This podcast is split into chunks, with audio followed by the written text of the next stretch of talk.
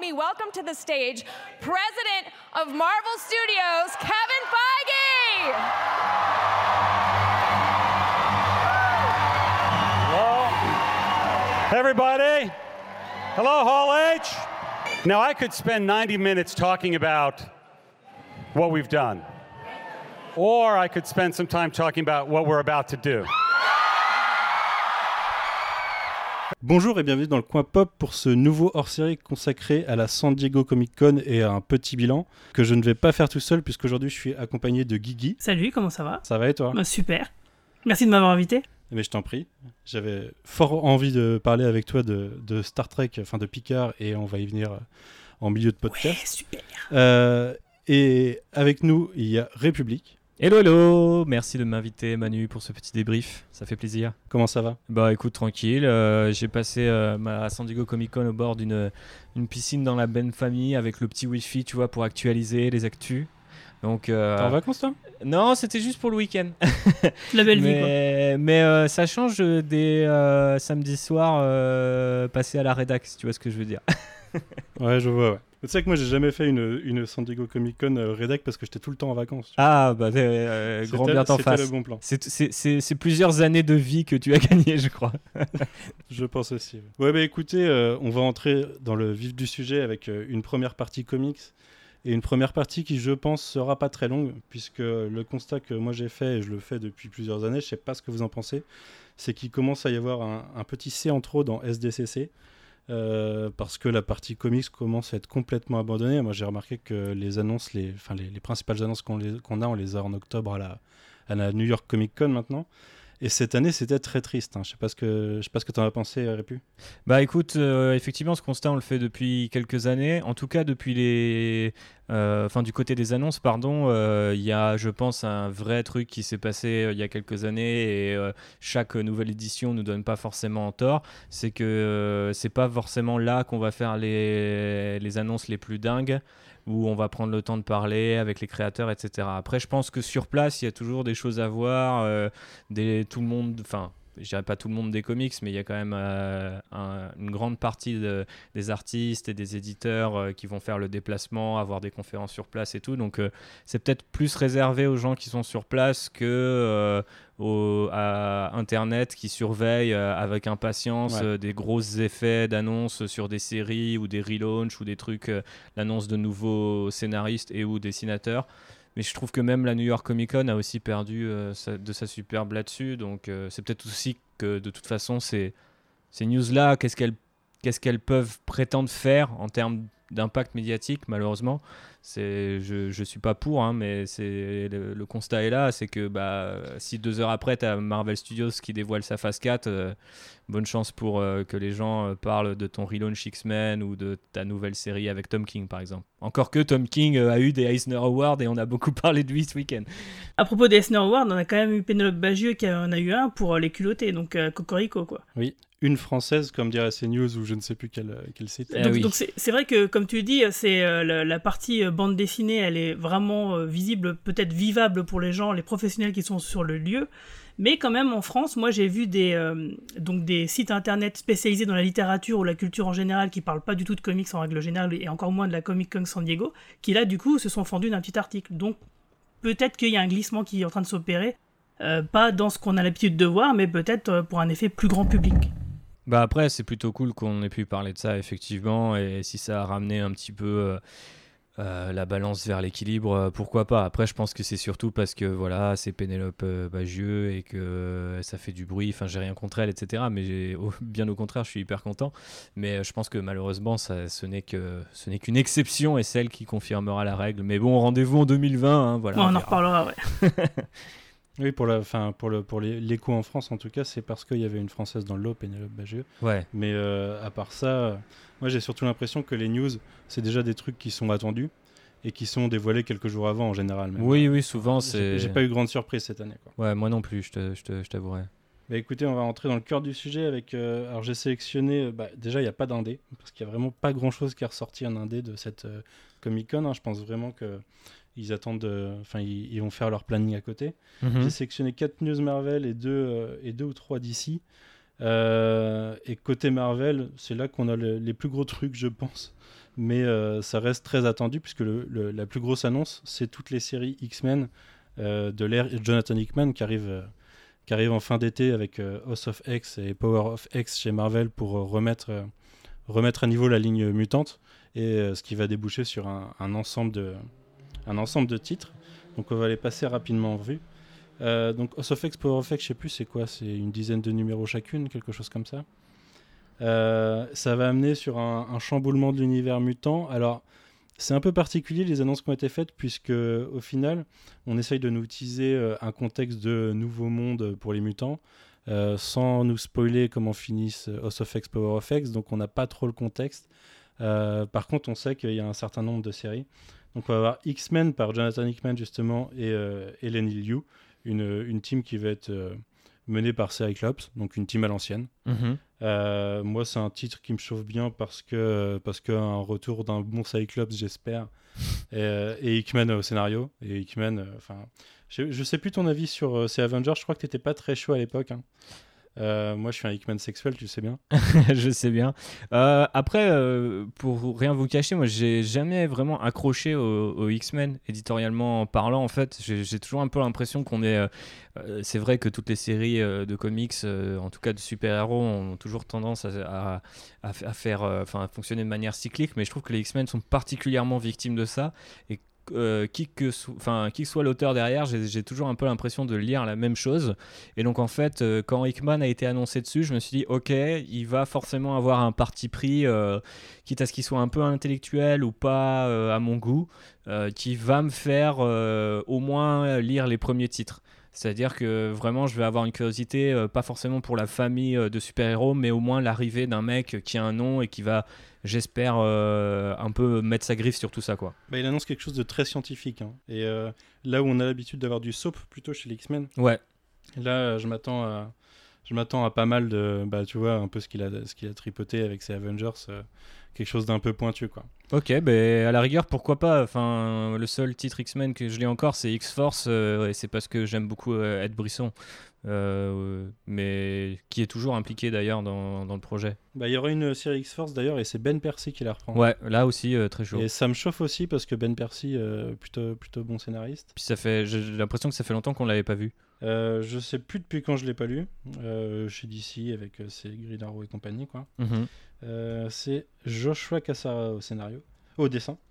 Et on va voir Beast, Jean Grey, Sedge, Wolverine, Kid Omega et Domino. Donc grosse team quand même pour la X-Force. Sympa, sympa, ouais. je pense, que, je pense que ça devrait être pas mal. On a une couverture de Dustin Weaver, donc c'est toujours beau. On a une autre série à la X-Force qui s'appelle euh, Fallen Angels, euh, par Brian Edward Hill et, et Shimon Kudronsky. Euh, ça a l'air d'être une X-Force-like, peut-être un peu plus bourrine. En plus, avec Kudronsky, ça risque d'être un peu, un peu glauque, un peu, un peu sombre dans le ton. là, je t'avoue, ça, ça me vend pas du rêve. Je, je sais pas vers quoi ça va aller, mais quand tu as un titre X-Force à côté, je sais pas s'il y a besoin de faire euh, un X-Force-like avec euh, Psylocke à la rigueur, met là dans X-Force. quoi. Mhm. Mais euh, ouais, ouais, je suis, ça, ça, va pas du rêve. Et après, on a trois autres séries. On a Excalibur de Tiny Howard et Marcus To. Donc là, il risque d'y avoir du multivers, c'est sûr. Bah, je crois que c'est annoncé d'ailleurs. Avec Captain Britain, Rogue, Jubilé, Rictor, Gambit, Apocalypse. Donc là, je pense que ça peut être, ça peut être un peu lourd comme série. En plus, si ça, ça tape du, alors ça parle de multivers et de monde magique et mystique, donc je pense qu'il y a moyen que ça tape quelque chose de bien. Mhm. Euh, Marauders de Gary Degan et Matteo Loli. Alors euh, Gary Degan, moi j'en ai un peu jusqu'au-dessus de la tête euh, depuis un moment. Alors y en a, je sais qu'il y en a beaucoup qui aiment bien. C'est, il y a beaucoup de fans de Marvel qui ont accroché à ces runs. Moi j'ai décroché il y a longtemps quoi. je, je ouais, je, je sais pas, j'aime pas trop son style et, vers, où il va. Moi, il y a des coups de Russell Dotterman, donc on verra. Euh, après, l'équipe, c'est du coup Storm, Pyro, Bishop, Iceman. Ouais, ils ont, ils ont un peu éclaté tous les X-Men un peu partout. Euh, je trouve c'est un peu dommage de ne pas avoir un, euh, une core team éventuellement très large, tu vois. Parce que j'ai vu qu'ils ont fait un, un, panneau avec tous les mutants qui allaient intervenir dans les équipes et il y a globalement tous les mutants. Mhm. Euh, après un, run de, un run de Rosenberg là, qui vient de s'arrêter avec une X-Men 22 qui était assez horrible à lire et qui a tué pas mal de mutants, là tous ceux qui sont morts reviennent à la vie, à, peu priori j'ai l'impression. Donc je me demande à quoi ça va ressembler au Sofex Power Effects, mais Tu vois, quand tu disais que tu lis pas depuis longtemps les, les, les mutants, en plus, tous les auteurs se cassent les dents dessus, donc ça fait un peu peur. Bah Et, ouais, du ouais. coup, tous les, tous les runs des auteurs sont oubliés les uns après les autres et, et tout est mis à la poubelle pour repartir de, de, de- de zéro. Donc euh, j'ai l'impression que c'est- complètement le cas ici. Et la dernière série, c'est encore par Jonathan Hickman avec Ed Brisson et Rod Race. Donc là, je suis très, très, très, très, très chaud. Ouais, ouais, c'est chaud. Euh, c'est New Mutants avec euh, Sunspot, Wolfsbane, Mirage, Karma, Magic et Cypher. Euh, ouais, je suis plutôt, lourd. hein. C'est plutôt un gros casting. Ouais. Ouais, donc dans l'hi- dans, dans l'histoire de y avoir sept séries, il y en a trois qui me bottent, tu vois, je... autant, euh, au- au- autant la- l'arrivée d'Hickman, ça m'a bien, ça bien chauffé, autant le fait que direct ça se redisperse sur sept titres, euh, je trouve ça trop quoi. 7 titres, c'est beaucoup. Après, peut-être que ça fait partie, entre guillemets, de la, comment dire, de la proposition.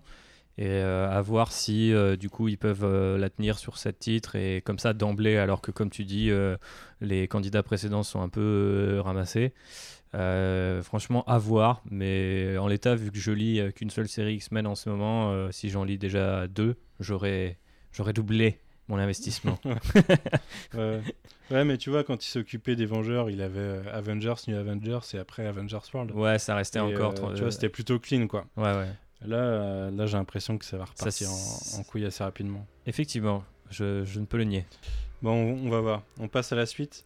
Euh, et la suite, c'est que Marvel euh, va capitaliser sur les noms qu'on connaît et va amener un retour de Annihilation, donc avec un retour d'Annihilus sûrement, hein. Mhm. et euh, avec Donny Cates a priori, je pense au scénario ou qui va chapeauter le truc.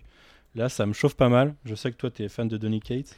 J'aime beaucoup Donny Cates. euh, après, j'ai pas. euh, je trouve que de ce qu'il a fait chez Marvel euh, depuis son. J'allais dire sa prise de pouvoir, il y a un peu de ça parce que j'ai un peu l'impression qu'il est partout. Donc là, ils se sont un peu calmés sur les annonces récemment, mais de tout ce qu'il a fait, je trouve que Guardians of Galaxy c'est le titre qui est pour l'instant le plus en pilotage automatique. Donc, euh, et où j'ai vraiment l'impression de lire un truc euh, un peu euh, proche de l'ambiance euh, Amnet Lanning et du coup je suis enfin du coup le, retour d'Annihilus va totalement dans ce sens-là.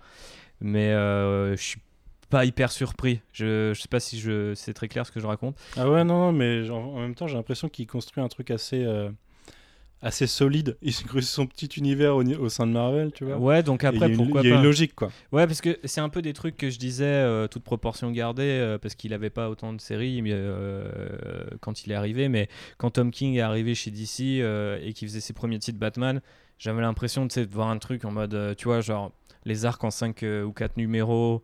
euh, tout était plus ou moins euh, attendu, ou tu savais pas trop où ça allait.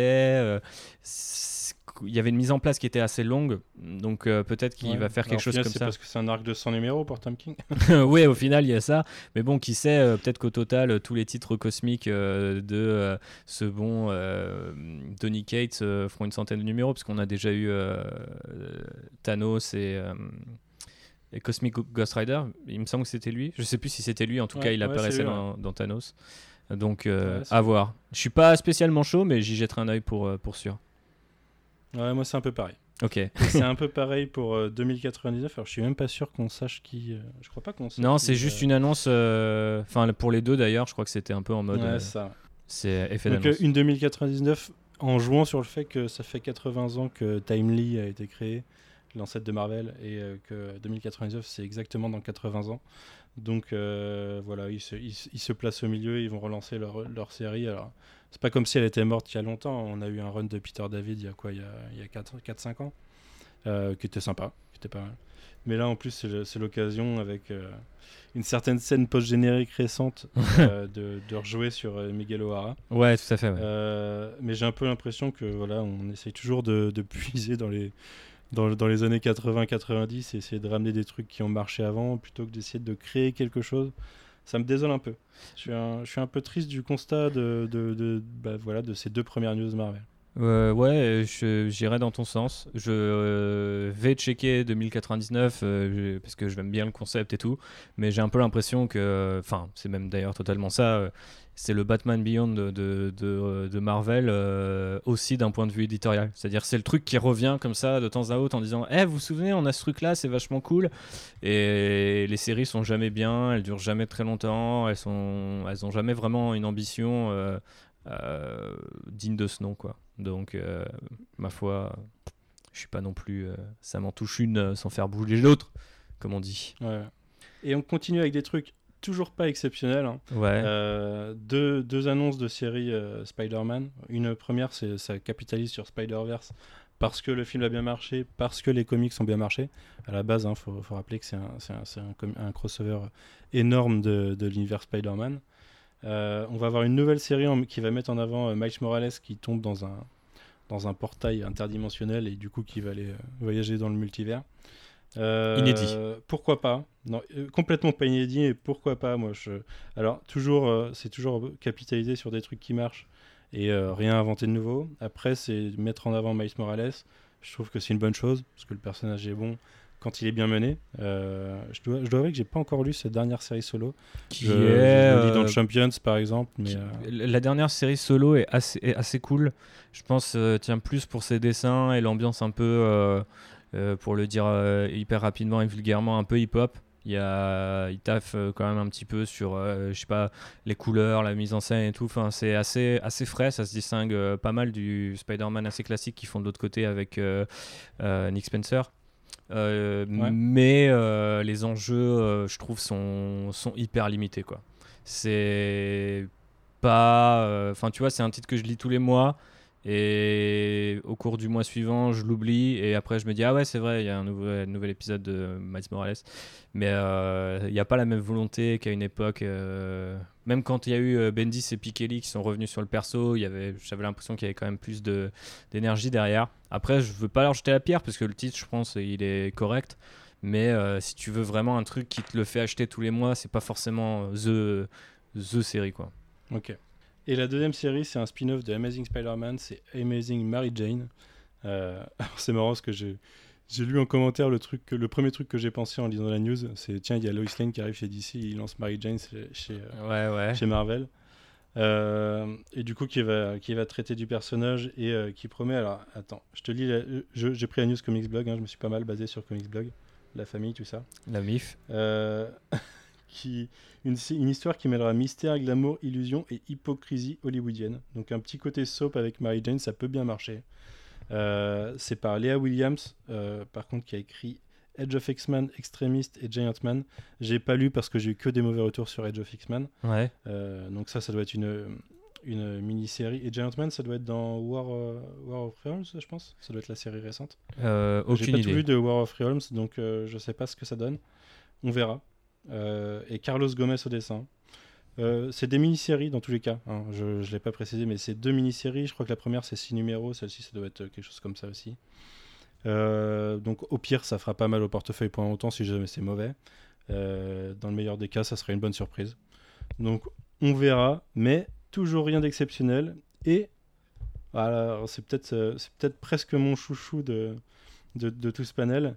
Euh, malheureusement, il y a Salvador Larroca dans l'histoire. Aïe, aïe, aïe. Salvador Larroca. Aïe, aïe, aïe. Ah, je suis désolé, hein, mais toi, t'as connu sur euh, Star Wars. J'ai connu, j'ai donné, frère. tu, tu connais le, le, le Salvador Larroca des années 2010. Non, non, ouais, il faut, Euh, l'arrêter. Il faut le trouver, euh, le traquer et l'enfermer. Et du coup, la série, c'est une, une ongoing sur Doctor Doom. Alors là, je, je- je suis plutôt chaud du coup, parce que c'est une ongoing sur Doctor Doom, et que c'est Christopher Cantwell qui est scénario. Euh, donc en comics, c'est She Could Fly. Je sais pas si t'as lu She Could Fly. pas lu la deuxième mini-série, mais la Euh, me première mal. rien du tout. Et c'est surtout le créateur de Halt and Catch Fire. euh, Ah série oui. Et que toi t'adores en plus. Enfin là c'est 100%. Exactement. ouais. C'est très Manucore Ouais, cette 100 news. 100% moi, ouais. Enfin bon, faudrait coup, enlever, euh, euh, faudrait enlever Salvador Larroca quand même. Ça serait bien. Voilà, c'était ma première news enthousiaste, si ce n'est Salvador Larroca. Je suis un peu deg. hein. Franchement, euh, c'est. Ouais. Je sais pas que. Je, je- je le vis mal. Bah, D'ailleurs, c'est lui qui a, qui a dessiné la fin de. Enfin, qui dessinait Uncanny X-Men, là. Et c'était dégueulasse. Et il faut le savoir. Ah oui, je pense que les gens Euh, le savent. On passe chez DC. euh, chez DC où Tom King est roi. Euh, Pas mal. pas mal. Euh, avec une nouvelle maxi-série comme il les fait si bien. En fait, il enchaîne les maxi-séries en 12 numéros. hein. Euh, je pense que c'est son truc. Une série, un an, euh, c'est très bien. En plus de Batman à côté, qui est plutôt pas mal. Mhm. Tu lis toujours Batman, toi? Ouais, ouais, ouais, j'ai j'ai pas arrêté. et Ça, ça se. Et t'avais lu Mister Miracle Bien sûr, euh, qui est sorti d'ailleurs récemment chez Urban Comics si vous voulez le choper en, en VF. Ouais, fin, Euh, fin mai, je crois. ouais. Je. Ouais, ouais, je. J'ai pas forcément de mea culpa à le faire parce que je crois pas non plus lui avoir jeté la pierre trop fort. Mais euh, c'est vrai que Tom King, euh, sur la durée, a su me- vraiment m'épater, quoi. Je trouve que son run part dans tous les sens, mais qu'il arrive à raccrocher les wagons. Parfois 15, euh, j'ai même envie de dire 20 numéros derrière. Et, et je pense que c'est un talent qui est pas donné à tout le monde. Donc euh, je- vraiment, je, je salue cette perf. Et moi qui ai arrêté à la- au run de Snyder et de Capullo, par exemple, est-ce que ça vaut le coup que je reprenne? Bah, Sachant que, du coup, j'ai raté Euh, énormément de choses. Ah ouais, t'as raté énormément de choses. Après, c'est un. je te- Là, on est rendu au quoi Au 75 Je crois qu'il sort cette semaine? Euh, il est sorti même déjà. hein. C'était la semaine dernière, je Il est crois. sorti C'était la semaine dernière? Ouais. Ok. Bah, je suis pas passé encore euh, chez Apple Rep. Euh, c'est très décompressé comme récit, tu verras. Par contre, c'est euh, dans, dans l'ensemble, c'est une grande histoire sur euh, 100 numéros. hein. Ah, bon. C'est annoncé comme un, run. euh. Mais euh, c'est très bon. Limite, c'est euh, que c'est, lent au début, faut s'accrocher. Limite, vu que. Faut, faut attendre de voir où il va. Ouais, voilà, j'allais dire, euh, limite, vu que les trois quarts sont sortis, attends le numéro 100, quelqu'un fera la conclusion euh, de euh, si c'était bien ou non, et puis euh, tu pourras Ouais, toujours ok, te rattraper le truc. Ça marche. Oh non, mais moi je te dis tout de suite, c'est bien. Ouais, non, mais C'est vrai que c'est bien, mais. C'était bien pendant 75 non, mais, non, mais République a raison, je vais attendre le centième et on Moi, je verra. fais- mais tu vas te faire spoiler. Ah oui, c'est vrai, il y a ça aussi. Ouais, mais dans tous les cas, il se fera spoiler. Enfin, je veux dire, euh, tu vois, même s'il est au 99 au moment où le sang sort, il se fera, il se fera niquer. Parce que on se T'as fait arrêté à la toute fin du run de Snyder? Ouais. Ok. Parce que la transition était pas simple en plus. Non, Ah non, ouais, bah, ça m'a du coup complètement découragé. hein. Ouais, ok.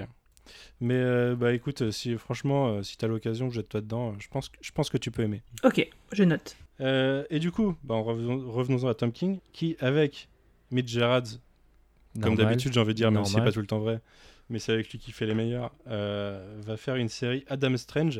Et il est pas tout seul, euh, Mitch Gerrard, puisqu'il y aura aussi Evan Shanner. Alors, on ne sait pas encore dans quelle, euh, dans quelle proportion, comment ça va jouer.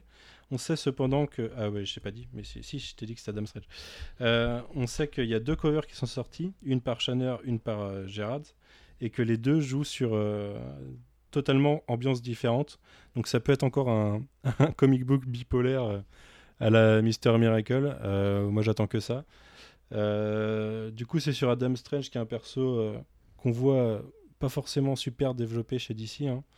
Euh, je sais plus la dernière fois que je l'ai vu, mais ça devait être dans un, dans un Superman récemment où la Terre disparaît, un truc comme ça. Euh, tu sais, quand il y a Zod qui se ramène euh, et il, trouve Adam Strange et la, Terre elle a été emmenée, euh, je sais plus où. Euh, enfin bref, c'est un perso très pulp, très années 70, euh, qui est plutôt sympa. En plus, il y a toute la backstory de Ran qui est très intéressante, mais qui s'est embourbée dans de la continuité à n'en plus finir. Donc j'ai plutôt hâte de voir, de voir ce qui va se faire. Euh, ça, c'est ma vraie news comics de la, de la SDCC, hein, même si je suis pas sûr qu'elle a été sortie. Je pense qu'elles sont toutes sorties avant quasiment. Quoique non, ça, ça a l'air de dater de, du 21 juillet, donc ça a l'air encore d'être de la SDCC. Euh, mais euh, ouais, je suis plutôt chaud. moi. Je sais pas ce que vous en pensez. Bah, Ah, toi, toi d'ailleurs, bah, vas-y. non, tu voulais poser quoi comme question? Non, je voulais demander à Guigui s'il avait lu des, des runs de Tom King, des, mini, des maxi-séries. Que ce soit Vision, euh, Mister Miracle. Alors euh, là, non, pas Sheriff du tout. of Babylon. Alors, Non, tout ce qui est tout. Marvel, moi j'ai lâché l'affaire il y a, il y a tellement longtemps. Je crois que le dernier truc que j'ai lu c'était One More Day. Donc, euh, Ouais, chez Marvel, il a fait ça, mais enfin, il a fait euh, Vision, mais après, il est arrivé chez DC et il a, il a lâché quelques trucs. Il a fait Omega Man aussi. bah, euh, pour, de- pour être tout à fait honnête, euh, je suis plus Image que DC et Marvel. Donc euh, j'ai mal. hein. j'ai lâché quand même beaucoup beaucoup de trucs, euh, bah, déjà à cause du portefeuille. Hein. Euh, puis parce que tout simplement la lassitude des, des grandes maisons euh, m'a gagné. Quoi. Et je préfère euh, vraiment des trucs indés euh, plus, plus sympas. Quoi. Ok. Bah, à la rigueur, les, run- enfin, les maxi-séries de Tom King, c'est de l'indé chez des, chez des grosses majors, tu vois. Ok. Je pourrais te le vendre comme ça. Ouais, c'est bien vendu, C'est c'est bien bien vendu, vendu. c'est bien vendu. Et du coup, euh, et du coup République, qu'est-ce que t'en penses Bah, je suis chaud. Je pense que ça va être dans la continuité de Mister Miracle. Euh, J'aime bien quand il s'approprie ses persos un peu, euh, j'allais dire foireux, foireux pour notre époque en tout cas. Euh, et qu'il en fait un truc. euh, bon, c'était un petit peu dépressif, Mister Miracle sur les bords, mais c'était la beauté de la Ah, série. je pense qu'Adam Strange, ça sera dépressif aussi. ouais, ouais, ouais. Non, mais je, je suis là pour la dépressif, euh, dépressif money, il n'y a pas de problème. Donc, effectivement, je suis super curieux. Euh, après, ça m'a rappelé un truc, c'est que je crois qu'ils avaient teasé un moment avec euh, Mitch euh, une suite ou euh, une sorte de spin-off de Sheriff of Babylon qui est Ouais. pour moi l'une des meilleures séries qu'ils ont fait. Alors après, faut, faut aimer les thrillers euh, slash militaires euh, ou euh, politiques, Mm. mais, euh, mais vraiment j'avais trouvé que c'était hyper lourd. Et ce truc-là, on n'en a aucune nouvelle. Et je me demande où, où c'est passé. Est-ce que c'est parce que bah voilà, il a euh, cette position chez DC qui fait que euh, il, a, il a aussi été débauché pour euh, écrire euh, le film euh, merde avec Ava DuVernay, euh, New God. Voilà, c'est ça. Euh, c'était chez DC ou Vertigo, euh, Sheriff of Babylon? C'était pas chez Vertigo? Ah, c'était chez Vertigo, ouais, tu marques un point. Ça Mais se bon. trouve, euh, avec la fin du label, ils sont en train de, re- de rebattre les cartes. Quoi. Ouais, mais sais, ouais, ouais. Bon, après, c'est possible que ça revienne sous une autre forme, je vais pas perdre espoir tout de suite. que- Ok. Mais je suis chaud en tout cas. Ok. Bah, pour moi, c'est meilleure news de DCC niveau comics, hein, largement. Ouais, ouais, lourd. Euh, toujours chez DC, et là c'est pareil, hein, il y a un bon côté, un mauvais côté. On a Warren Ellis qui arrive sur une maxi-série Batman, euh, Batman's Grave, euh, et il arrive avec Brian Hitch au dessin. Ouais. Et Brian Hitch, euh, alors moi quand j'ai commencé les comics, j'ai lu assez rapidement Ultimates et, et compagnie. Donc euh, voilà, hein, j'étais vendu à Brian Hitch à l'époque, sauf que depuis il a fait un run de Justice League épouvantable. J'ai commencé, j'ai jamais réussi à finir. Et je me suis dégoûté de Brian Hitch. Donc après, bon, les, les premières images sont pas non plus totalement dégueu. On verra comment c'est ancré, coloré, hein, parce que ça reste super important. Euh, mais c'est Warren Ellis, donc je pense que je vais me laisser tenter. Donc euh, je sais pas exactement, enfin on sait pas exactement dans quel contexte de continuité ça va se passer. Euh, ce qu'on sait, c'est que, enfin ce, qui est, annoncé, c'est un Batman encore plus tourmenté que d'habitude. Donc pas Warren Ellis, je suis quand même été surpris, mais bon, euh, chaud quand même. Qui va beaucoup trop s'identifier aux victimes des meurtres sur lesquels il enquête. Donc on va voir dans quoi ça va le, le laisser tomber, sûrement dans une tourmente épouvantable.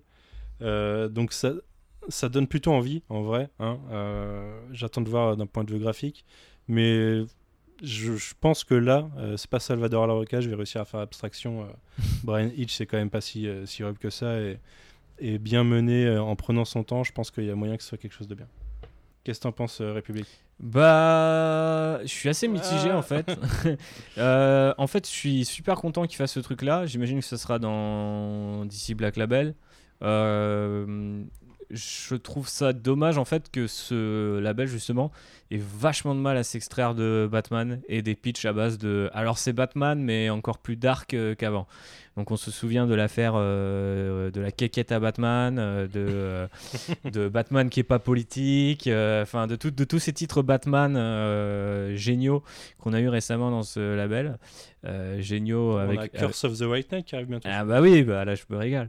Mais euh, voilà, j'ai un petit peu, euh, avec plus ou moins d'ironie et, et de, de nonchalance, euh, j'ai un peu de mal avec certains de leurs de leurs choix là-dessus, dans, dans cette catégorie-là. Je trouve qu'ils pourraient mieux faire en fait, pour, pour faire simple. Maintenant, comme tu disais, on est sur du, on est sur du Warren Ellis, Brian Hitch, ça, mettra, ça méritera le coup d'œil. On va pas, pas cracher Ouais. dans la soupe. Ok. Bon, une petite news pour finir, enfin petite. Euh, toujours chez DC, les Birds of Prey qui reviennent en octobre par Brian Azzarello et Emanuela Lupacchino. Euh, donc Brian Azzarello, euh, ça fait un moment qu'on l'a pas vu chez DC, je crois. Il était parti chez, euh, chez Aftershock ou un truc comme ça. Je sais plus, je sais pas trop ce qu'il a fait ces temps-ci. Bah, il a fait le justement le, le Batman Damn. ah, ah oui, c'est lui. Le dernier titre sur lequel je l'ai vu, moi, c'est Faceless chez Aftershock, il me semble. Euh, bah, une, qui est une série en cours. Euh, sinon, voilà, euh, chez, chez DC, euh, la, la trace qu'il a laissée pour moi, c'était son Batman de Flashpoint et son run de Wonder Woman. Je suis super surpris qu'il arrive sur les Birds of Prey, je t'avoue. Ouais. Je sens le truc grim and gritty, sachant qu'en plus c'est Huntress, Harley Quinn et Black Canary. Donc pour euh, avoir une équipe qui colle en plus avec le film qui va sortir. euh, il sort quand d'ailleurs, celui l'année prochaine Ouais. Euh, je, je sens le, le- le titre un peu grim and gritty. On verra. Après, euh, Emmanuel, Emmanuela Lupacchino au dessin, euh, c'est toujours beau. Par contre, je- Azarello Lupacchino, j'aurais pas fait l'association, tu vois, Mhm. parce que c'est un peu l'ombre et la lumière. Mais je suis plutôt curieux. Donc ça sort le premier, il sort le 30 octobre. On verra ce que ça donne. Je pense que je vais lui laisser sa chance, mais il y a des chances qu'après trois numéros, euh, je trouve ça nul. Ça, ça, c'est le genre de série sur lequel il y a des grandes chances que ça arrive. Mais euh, ouais, je suis dubitatif. T'as quelque chose à dire sur le titre ou pas? Non, je suis pareil que toi. euh, Pareil que toi. Ok. Eh ben écoutez, on en a fini avec les comics. On va passer à la partie trailer. Waouh J'ai sélectionné 5 trailers et euh, on va commencer justement avec quelque chose issu de DC Comics, une série qui arrivera sur HBO en deux, en- à l'automne, en Mhm. 2019, euh, qui s'appelle Watchmen, petit titre. Je connais pas, c'est quoi? C'est un, un petit truc euh, qui a marché dans les années 80. C'est c'est l'adaptation de. Du film de Zack Snyder. De, de Doomsday Clock, c'est ça? Ah oui. C'est ça, ouais. Quand ça sera, en fait, quand ça sortira à peu près au moment où le 12e numéro sortira. Exact. Bah écoutez, on va écouter un morceau du trailer. coordinated simultaneous attacks at the homes of Tulsa PD. So the cops hide their faces, and now the bad guys don't know where they live. And who doesn't want a secret identity?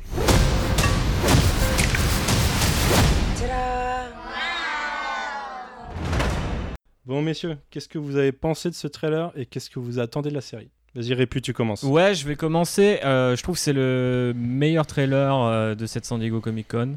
Ah, Avec. Ah, mais ça, c'est parce que t'es pas fan de Star Trek. Euh, ben oui, mais je l'ai regardé pourtant le trailer de Picard, mais on en parlera tout à l'heure. Euh, non, j'ai trouvé que c'était incroyable. J'avais déjà beaucoup aimé le, le teaser. En fait, il y, a il y a une espèce de vibe étrange euh, dans ce projet d'adaptation de Watchmen en série. Depuis le début, je me suis dit, à la fois, je suis sûr que ça- tout le monde va péter les plombs sur ce truc dans un sens comme dans l'autre. C'est-à-dire que soit les gens vont dire euh, meilleur truc euh, depuis euh, whatever Depuis Game of Thrones. euh, ou euh, vont dire oh là là ils ont massacré Alan Moore ou genre pourquoi encore une nouvelle série pourquoi c'est pas l'adaptation directe etc et il y a une telle énergie qui se dégage il y a une forme de fascination en fait qui se crée euh, dans la façon euh, euh, qu'ils ont de, vendre cette série parce que pour l'instant on n'a rien vu à part des éléments promotionnels mais depuis le début ne serait-ce que du simple logo ensuite on a eu ces flics avec le foulard jaune la façon dont en fait les éléments graphiques, certaines répliques et des trucs très identifiés en fait de Watchmen qui je pense même dans le grand public maintenant sont connus. Identifié et résonance, ouais. Ouais voilà, ça résonne comme euh, dit ce bon Guigui, mais on a cette espèce de d'écho chelou où on se dit attends on n'est pas tout à fait en terrain connu et limite en fait c'est la première fois, et je, je, je sais que je devrais peser mes mots, mais je crois que c'est la première fois depuis bien longtemps peut-être même depuis toujours, que j'ai pas vu une adaptation de comics où je me dis ah putain les mecs ont un parti pris qui me donne envie d'aller euh, regarder ce qu'ils ont fait.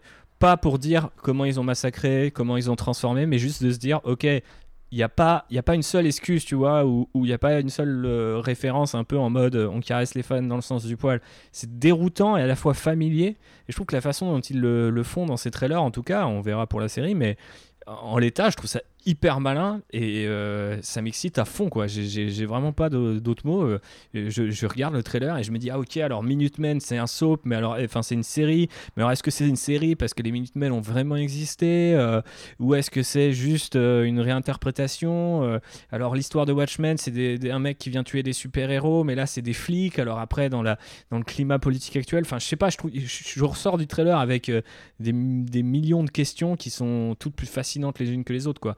Et euh, dans un il n'y a qu'un matériau comme Watchmen qui, je pense, aujourd'hui peut se permettre euh, de créer ça aussi. euh, euh, comment dire, euh, nihiliste ça puisse paraître de le dire, quoi, parce qu'on est quand même en train de, de s'astiquer sur, un, sur une adaptation de Watchmen.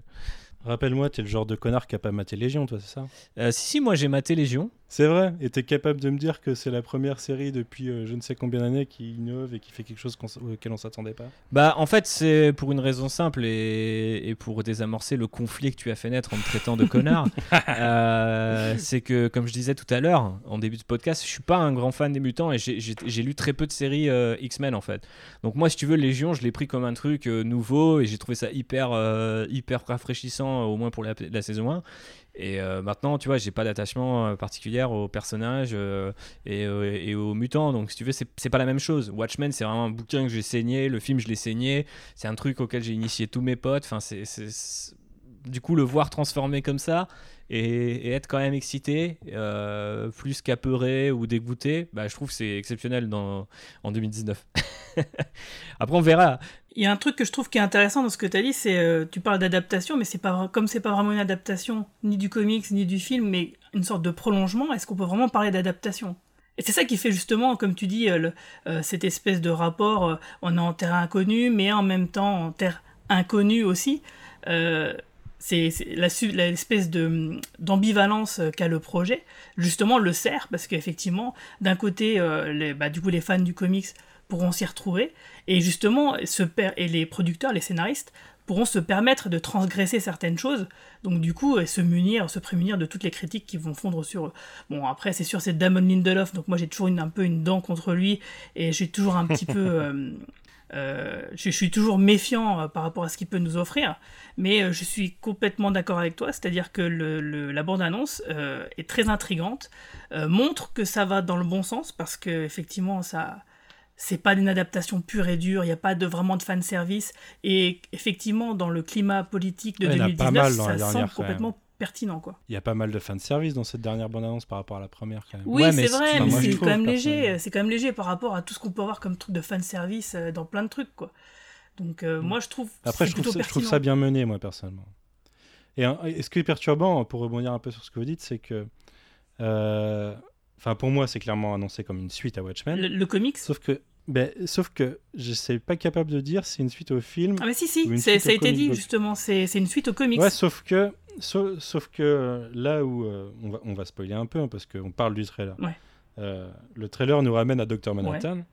Et la situation de Dr Manhattan à la fin du comic, c'est pas du tout la même que la situation de Dr Manhattan à la fin de la, de, du, du, film. Oui, et puis il manque plein de personnages. Vis-à-vis de l'humanité, je veux dire. Et puis il manque plein de personnages. Il y a des nouveaux, euh, il y a une nouvelle génération. Euh, en fait, j'ai pas vraiment l'impression moi que ce soit une suite du film en fait. Ah non, pour moi c'est euh, clairement une suite du comics. Hein. Et il me j'ai fait un lapsus, mais que, ni une suite du film ni une suite du comics pour moi. C'est juste une sorte de le mec a pris ce qu'il voulait et, voilà. Euh, ce qui serait la meilleure solution finalement. C'est marrant du coup parce que toi, tu trouves que c'est pas une suite ni à l'un ni à l'autre.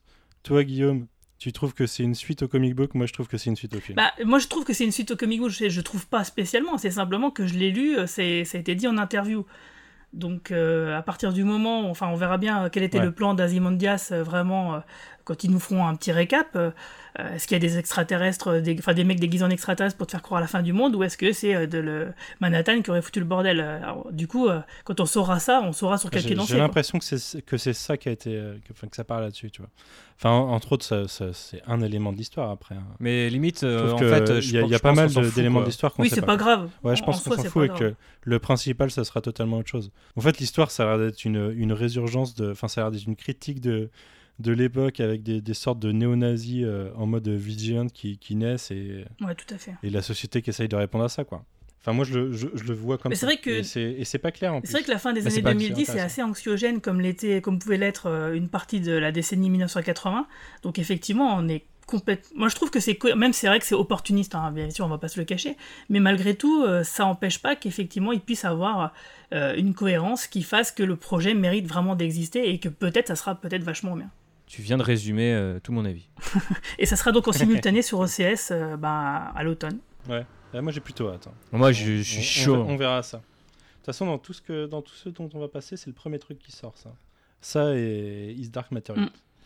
Euh, bah écoutez, on va passer à une. je crois qu'il y a trois, trois HBO dans tout ça parce que HBO a eu un lourd planning. Ouais, ouais, HBO pour moi a gagné la, la SDCC. Hein. Ouais, je suis d'accord. Et on va passer à la saison 3 de Westworld. petit bout de trailer. We all have our role to play. There are machines in this world, but not like us.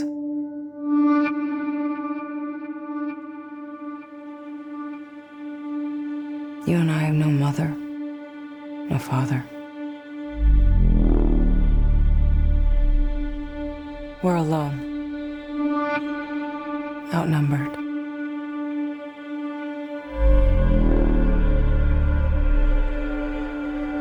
To be smarter than them. Or they'll find us. And they will kill us. I'm gonna show this world for what it really is. Alors, qui avait maté euh, la saison 2 de Bah, Westworld moi. Moi j'ai maté. à jour Est-ce que c'était pas un enfer de Oh mater cette putain, saison si. Oh l'enfer. Ah, tu l'as bien je suis pas du tout d'accord. Ah, ouais? Ouais, moi j'ai trouvé qu'elle était super intéressante la saison 2. Il y a juste un problème en fait. euh, je suis d'accord, hein, c'est, elle est beaucoup plus C'est pénible qu'elle à aurait pu durer regarder. 4 épisodes lieu de 10 Exactement. Je pense qu'il y a un problème de durée. Il y a aussi un problème en fait de, je pense, de gestion. Je suis pas sûr qu'ils s'attendaient peut-être à ce que ça devienne ce méga hit ou qu'ils pouvaient pas caser certains trucs dans la saison 1.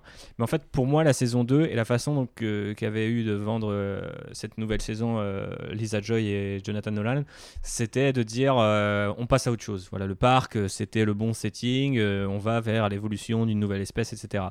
Ce qui, en gros, n'est pas du tout, ou plus ou moins pas arrivé dans la saison 2, puisque tout ce qu'on voit dans la saison 2, c'est en gros les réponses de la saison 1 rendues plus confuses parce qu'ils ont voulu garder la forme de la double timeline et tout ça, et je pense que c'était vraiment pas nécessaire. erreur, ouais. C'était n'importe quoi. Et comme tu dis, c'est- c'était pas une, vraiment une saison 2 finalement par rapport à ce qui était annoncé, mais c'était plutôt une saison 1,5. Ouais, ouais, complètement. Et d'où le fait que ça aurait pu tenir en quatre épisodes, Carrément. euh, euh, notamment en allégeant la timeline. Bon, m- maintenant c'est fait, on va pas revenir sur, euh, sur la saison 2. Il y a- Maintenant, il y a- c'est fait.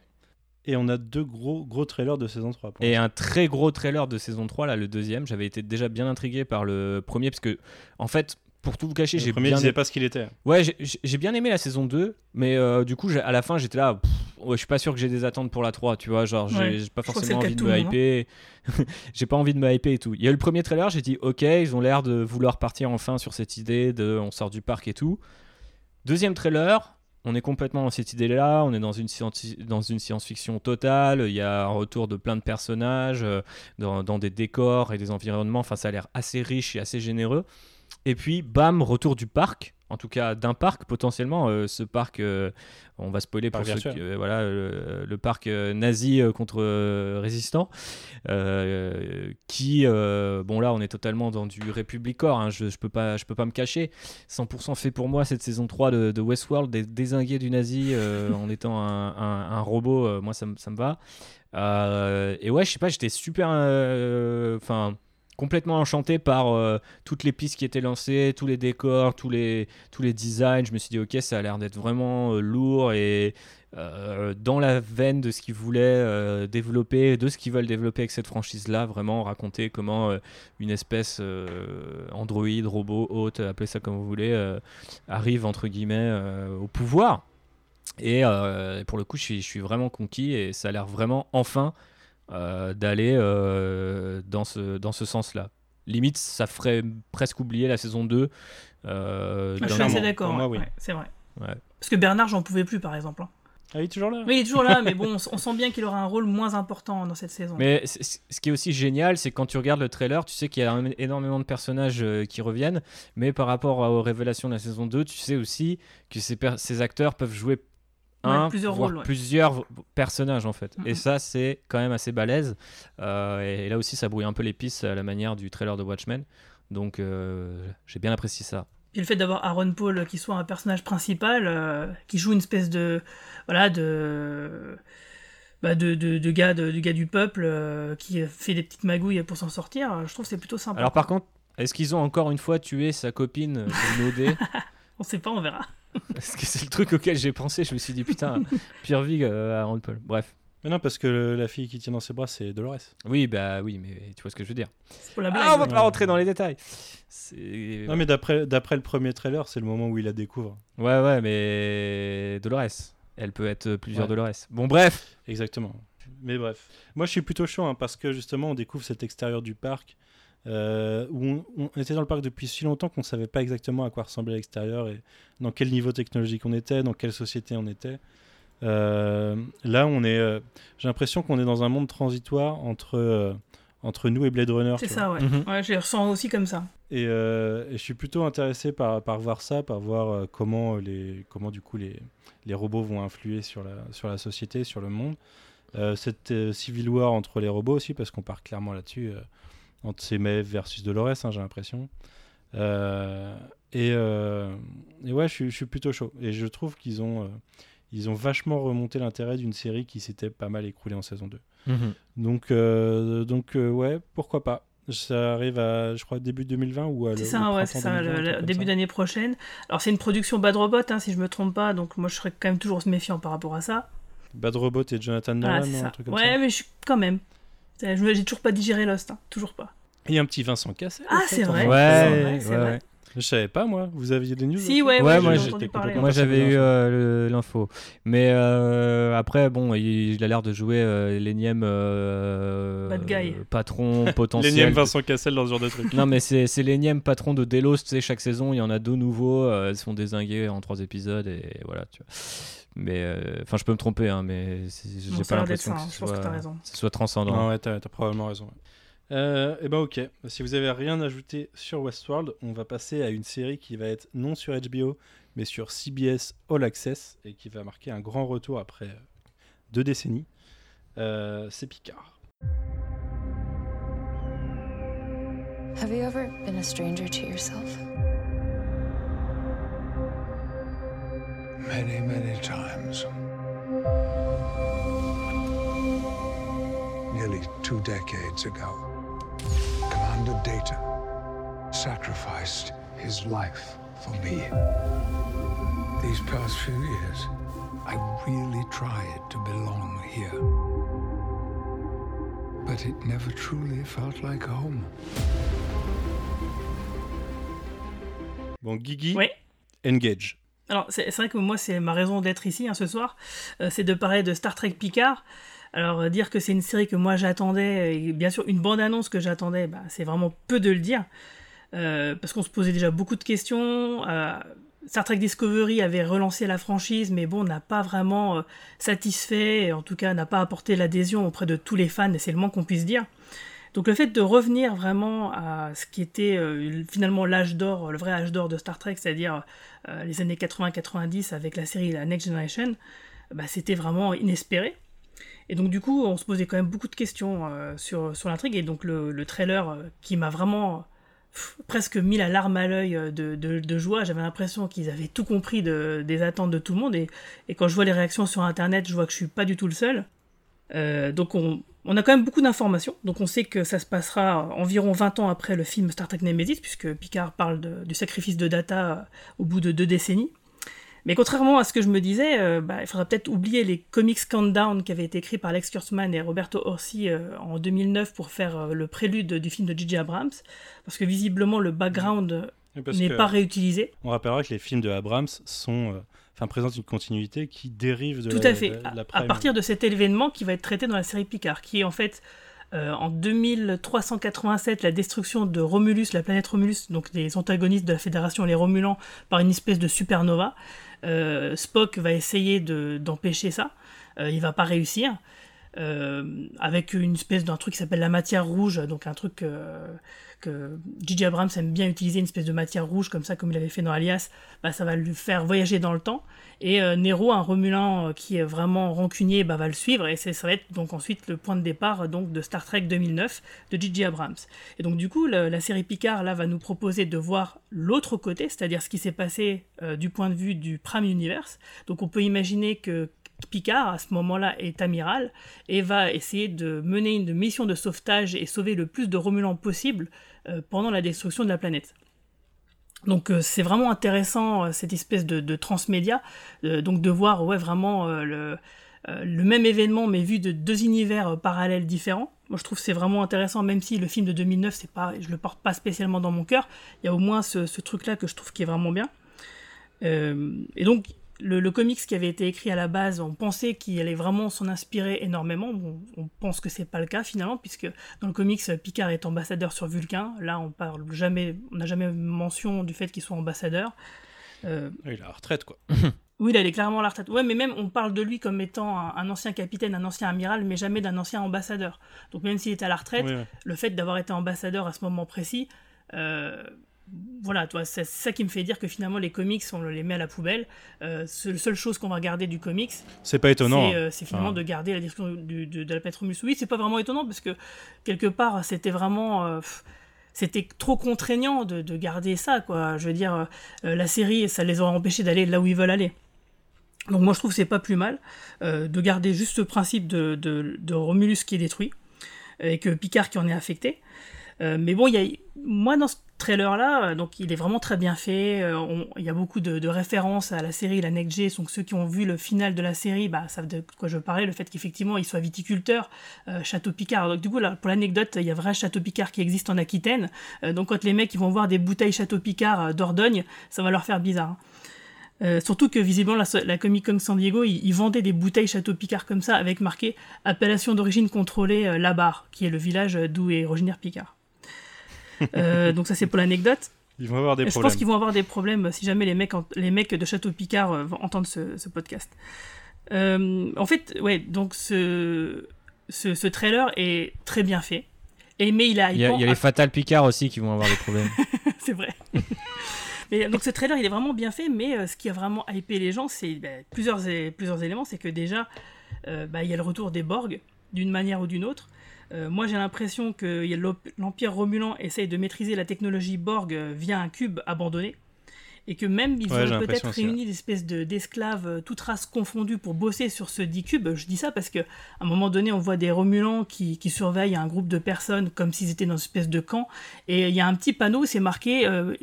c'est comme dans les, les, panneaux d'accident dans les entreprises, les, les, trucs montage à la chaîne. Il n'y a pas eu d'assimilation depuis tant de jours. Donc euh, je me dis, voilà, les mecs, ils bossent sur le cube Borg euh, et, ils essayent de maîtriser la technologie Borg. Et ensuite, pour retrouver donc bah, la place qu'ils avaient, qu'ils occupaient auparavant dans le quadrant.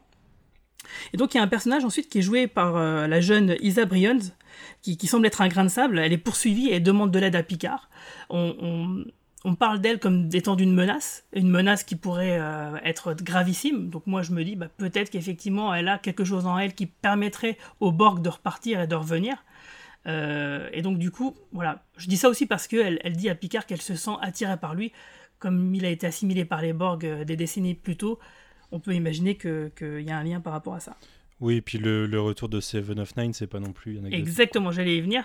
Donc, euh, au niveau du casting, on a des gros gros trucs. C'est qu'on a le, retour de Seven of Nine, qui était la Borg qui jouait, qui faisait partie intégrante de l'équipage de Voyager. et aussi, comment il s'appelle? Santiago. Non, le Borg Hug, euh, c'est Jonathan Del Arco. Voilà, donc c'est un, c'est le premier Borg qui a développé une personnalité. Euh, c'était en fin de saison 5, dans un personnage qui dans un épisode qui s'appelle iBorg. Euh, donc ouais, le fait qu'ils utilisent la première personne du singulier, c'était complètement incroyable pour pour cette race. Donc c'est un personnage qui est intervenu deux fois au sein de la série, donc qui a apparu deux trois épisodes et qui était assez important parce qu'il a marqué Picard. Euh, donc du coup, bah, le fait que si les Borg reviennent, bah, c'est logique qu'il soit là lui aussi.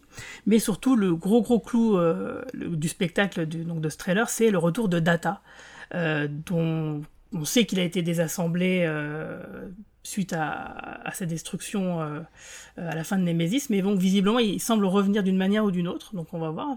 Peut-être que c'est pas vraiment Data. Hein, de toute façon, on le voit à la fois des assemblées. Voilà, c'est pour ça. Je me dis, peut-être il est. Après, c'est peut-être un rêve Picard, Voilà, c'est ce que je me dis. Peut-être qu'il c'est dans sa tête, peut-être que c'est une sorte de conscience. Alors, j'espère pas, parce qu'il y a moyen de faire revenir le personnage pour ceux qui ont vu bah, euh, le film et bien sûr, et puis les scènes coupées. Euh, même si ça serait un peu facile, un peu tiré par les cheveux, c'est tout à fait possible. Mais bon, faut pas imaginer, faut pas oublier que ça peut être ça. Euh, Brent Spiner et Jerry Ryan, quand il y a eu le panel des acteurs, ils sont montés sur scène, donc ça veut quand même dire qu'ils ont un peu plus qu'un simple caméo. Euh, ils ont l'air d'être vraiment partie intégrante de l'intrigue, même s'ils ne sont pas aussi importants que les autres personnages qui sont nouveaux. Euh, parce que par exemple, il y a Jonathan Frakes et Marina Sirtis, donc euh, respectivement Riker et le conseiller Troy, qui reviennent eux aussi, mais qui ne sont, qui n'ont été qu'annoncés. Donc eux, par contre, on imagine très bien qu'ils ne seront qu'en caméo. Donc voilà, qu'est-ce que vous, vous en avez pensé par contre? Ah bah, Thibaut, République, je suis sûr que toi, t'as pas compris grand-chose. Bah, j'ai pas compris grand-chose, même si euh, le Star Trek que je regardais un peu au hasard euh, quand j'étais plus petit, euh, c'était New Generation. Donc, je vois qui est Picard et je connais l'amour des gens pour ce bon monsieur. après, j'ai pas compris grand-chose et vous venez de m'assommer là avec vos, avec vos name dropping. Donc, je suis complètement du père. Donc, je préfère. C'est un peu comme quand tu, tu, parlais avec Alex de Star Wars. Quoi. Ouais, j'imagine. Mais il euh, y a deux trucs que j'ai pas compris. C'est que le mec fait du pinard et à la fin il se sert du whisky. Donc déjà, euh, pas terrible. Et euh, c'est quoi le truc? Ah ouais, j'ai trouvé son engage super faible. Mais je me souviens plus si dans la série justement il était aussi. C'était comme ça, c'était à peu près comme ça, aussi. Il, était smooth quoi. Ouais, c'était plutôt comme ça. Hein. C'était c'était jamais très très énergique. Hein. C'était tu vois, c'est genre vas-y quoi. C'était comme ça. Ouais. Et il y a un dernier truc qui me choque, c'est qu'on a précisé euh, Damon, Lindelof, Damon Lindelof pardon, et Westworld euh, euh, en mode regardez, c'est une production Bad Robot. Et t'as parlé, Guigui a parlé du, du, du, film Star Trek. oui, bah oui. mais sachant qu'en plus. il le vit mal. Moi, je sais, il le vit dans mal. dans les producteurs exécutifs, il y a, y a Alers Kurzman qui transforme tout ce qui touche en merde. et qui, euh, qui est aussi producteur exécutif de Discovery. Donc c'est pour ça que tu vois, euh, ce que je disais en préambule, c'est que voilà, Discovery, euh, bon bah il y a des bons trucs, mais globalement c'est quand même décevant pour moi qui attendais des choses plus, bah, plus qualitatives au niveau du scénario, parce qu'en termes d'effets spéciaux, de réalisation, de production, de casting, oui effectivement les mecs ils ont passé la barre très très haut, quoi. Il y a des moyens, le fric on le voit à l'écran, mais en termes de scénario, en termes d'histoire, c'est vraiment pauvre. c'est c'est ça qui manque vraiment dans Discovery. Et donc j'espère vraiment, parce qu'en fait, il est, Mike, Kurzman n'est pas le showrunner de cette série, j'espère vraiment que du coup, là, ils vont. On sait qu'il y aura moins d'action, on sait qu'il y aura moins de trucs euh, clinquants, et donc on espère vraiment que le scénario sera vraiment à la hauteur. Quoi. Ouais, Moi, ça m'a bien chauffé. Alors après, j'ai pas du tout fini Star Trek. Euh, d'ailleurs, tu parlais de Hyborg, j'en suis à trois épisodes. Ah ouais. Après, euh, je, je, connais la plupart de la continuité Star Trek malgré, malgré ça, hein, donc je, sais qui est Seven of Nine, je connais la plupart des trucs, je sais comment beaucoup de choses vont se finir. J'ai vu Premier Contact euh, quand j'étais adolescent. Euh, qui sera aussi donc du coup un, un, pilier de cette nouvelle série. Ouais, ouais, ouais. Donc je suis bien chaud. Et, euh, et, ouais, je me disais aussi sur Data, parce que Data, on le voit dans une scène de poker qui, pour moi, ne s'intègre pas à la série. quoi. C'est une scène typique de Next Generation. Donc euh, j'ai vraiment l'impression que c'est un rêve, une sorte ouais, c'est ce que je me dis aussi. Hein. Voilà, ou une conversation avec la conscience de Data peut-être, sans que ça soit vraiment son, sans qu'il soit réassemblé, je sais pas. Donc on va, on, on verra. Mais euh, ouais, ouais, je, je, je, suis très chaud. Et puis, euh, et, puis et, puis voilà quoi, c'est c'est le retour d'un esprit. Enfin, du coup, pour moi, je suis en plein dedans en ce moment, mais ça a l'air d'être le retour d'un esprit Star Trek qui est Star Trek, pour moi, a été buté par le 11 septembre. Tu vois, l'esprit de Star Trek a été buté par le 11 septembre. Ça, la franchise s'est écrasée C'est clairement, tu, tu, tu, dis vrai parce que c'est clairement euh, en plein série Enterprise que oui, effectivement, on, a vu qu'il y avait un switch qui mm. s'était fait, euh, qui s'était opéré. Et, euh, et, pour moi, Discovery est un peu dans cet esprit-là. Tu vois, toute la section 31 et tout, j'en peux plus.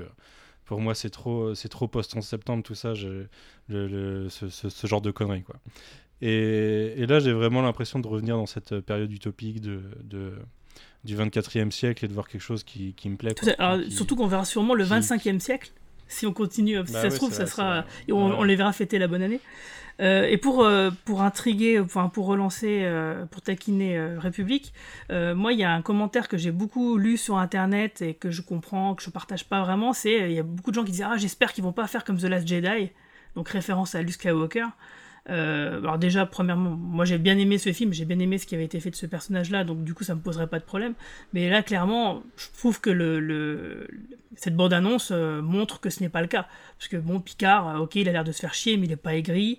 Quelqu'un vient lui demander de l'aide, hop, il vient l'aider tout de suite. il a pas l'air d'être si isolé que ça. Donc moi je pense que les gens qui disent ça juste pour pouvoir balancer leur bave sur Star Wars, bah c'est complètement hors de propos quoi. Ouais, c'est pas bien. Mais ça, c'est les haters de Star Wars euh, tout pourris dans leur coin. Exact. S'en fout un peu, quoi.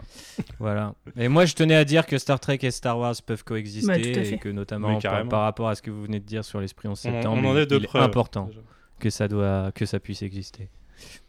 Mais euh, tu vas voir, on, on reparlera tout à l'heure des haters d'Internet. Ouais. Et avec le MCU, on verra que les haters d'Internet, bah, ils n'existent pas dans la, tête des producteurs. Ça, ça fait. C'est clair. Et juste un truc que, tu n'as pas mis dans ton programme euh, qui concerne le trailer qu'on a eu des Short Trek. Euh, je vais juste dire un petit mot là-dessus parce que c'est, je trouve c'est intéressant. Euh, les short, Allez. les short treks par rapport à tu sais, ce qu'on nous disait dans les après-épisodes, euh, par rapport à ce qui avait été le Ouais. plus réussi dans la saison 2 de Star Trek Discovery, à savoir euh, bah, le, le casting de l'Enterprise, c'est-à-dire le Captain Pike, Spock est numéro 1, et puis l'Enterprise lui-même. Le fait que sur les 6 short treks qu'il y a, il y en a 3 qui concernent donc euh, ce casting-là.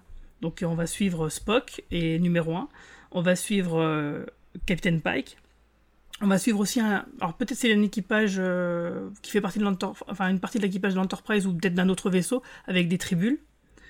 Mais donc du coup le fait qu'il y a quand même deux clairement sur le casting de- d'Enterprise et donc ça fait vraiment plaisir parce qu'on est quand même beaucoup à espérer finalement peut-être même si là ça fait vraiment le, le fanboy qui parle une petite série sur eux quoi. Euh, et le quatrième short trek, c'est intéressant parce que c'est un, donc un, un court métrage qui va faire euh, une sorte de préquel, de prélude à la série Picard. Alors je dis que c'est marrant parce que en fait ça veut dire que c'est Netflix qui diffuse les short treks et donc Netflix va faire donc la promotion d'une série qui sera diffusée chez Amazon chez nous. Euh, donc ça je trouvais ça plutôt marrant. Et les deux Mais, derniers short treks ce sont de l'animation. J'étais complètement passé à côté de l'annonce des short treks. Et du coup, faut que je regarde ça après ce podcast. Tu vois, en fait, le premier short trek, euh, ça montre euh, l'arrivée de Spock sur l'Enterprise, donc euh, à l'époque où il est enseigne et il rencontre le numéro 1. Il y a, un, il y a un, un short trek sur Pike. Alors, je me demande s'ils vont pas nous teaser Kirk carrément. Pourquoi pas? À voir. Ouais. Ils vont nous le teaser peut-être sans nous le montrer, hein, tu vois. Euh, et un truc sur les tribules pour montrer ah oui les tribules c'est marrant c'est mignon mais hum, quand même c'est un peu dangereux finalement quand on y réfléchit et donc le quatrième qui sera en prélude à Picard sans qu'on sache vraiment la teneur euh, de, ce court métrage. Et les deux derniers courts métrages, ce seront euh, des courts métrages d'animation, euh, sans doute pour lancer euh, la, série Lower Decks, euh, dont on a vu justement un aperçu euh, du cara design des personnages.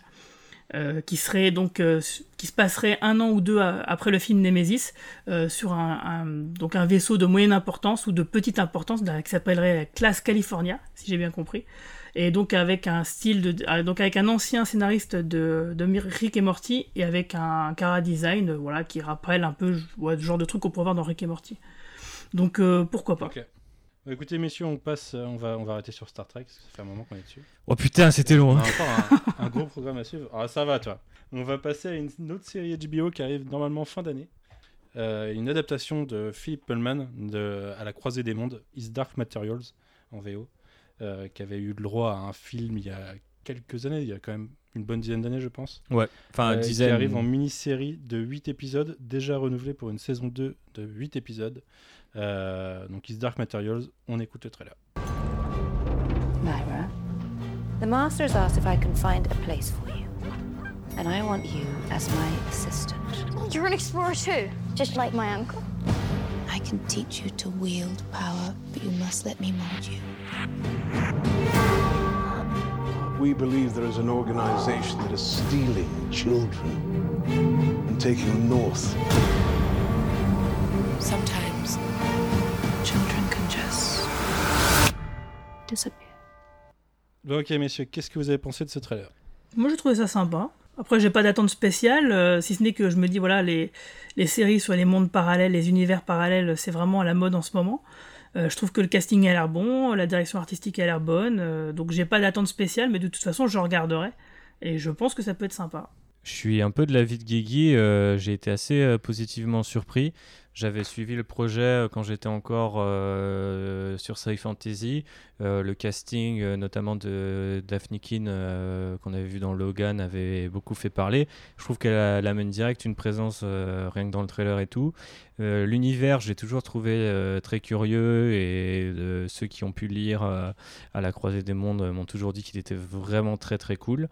Après, dans le trailer, il y a à la fois des trucs vraiment visuellement très intrigants, très jolis, et d'autres vraiment très bizarres. Euh, J'ai l'impression qu'à un moment, on voit des places de parking et où on voit aussi James McAvoy au milieu d'une camionnette. Euh, Enfin, il- je sais que c'est une. Ouais, parce sens- que la- c'est- au niveau du monde, c'est euh, vraiment à la croisée des mondes. Ouais, voilà, c'est- c'est qui censé contient être. de la magie, mais qui ressemble vachement à notre monde. Mais euh, il y, a, il y a une façon, euh, comment dirais-je, de les, euh, de les mêler entre eux, de, de, de créer un, li- un liant, peut-être dans la photo ou quelque chose, que j'ai pas forcément retrouvé dans ce trailer. Après, c'est du micro-pinaillage parce que je connais pas plus l'univers que ça. Et en l'occurrence, j'étais là, ah ouais, euh, solide, euh, tu as, tu as Vous, mon- aviez, vous avez vu le premier film, du coup, à la croisée des mondes? Ouais, j'avais vu, ce, j'avais vu le non film. pas ouais. moi non Ok.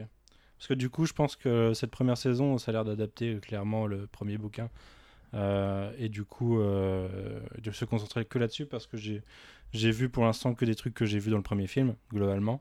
Euh, ouais, mais je crois que c'était confirmé que la première saison adapterait que le premier bouquin.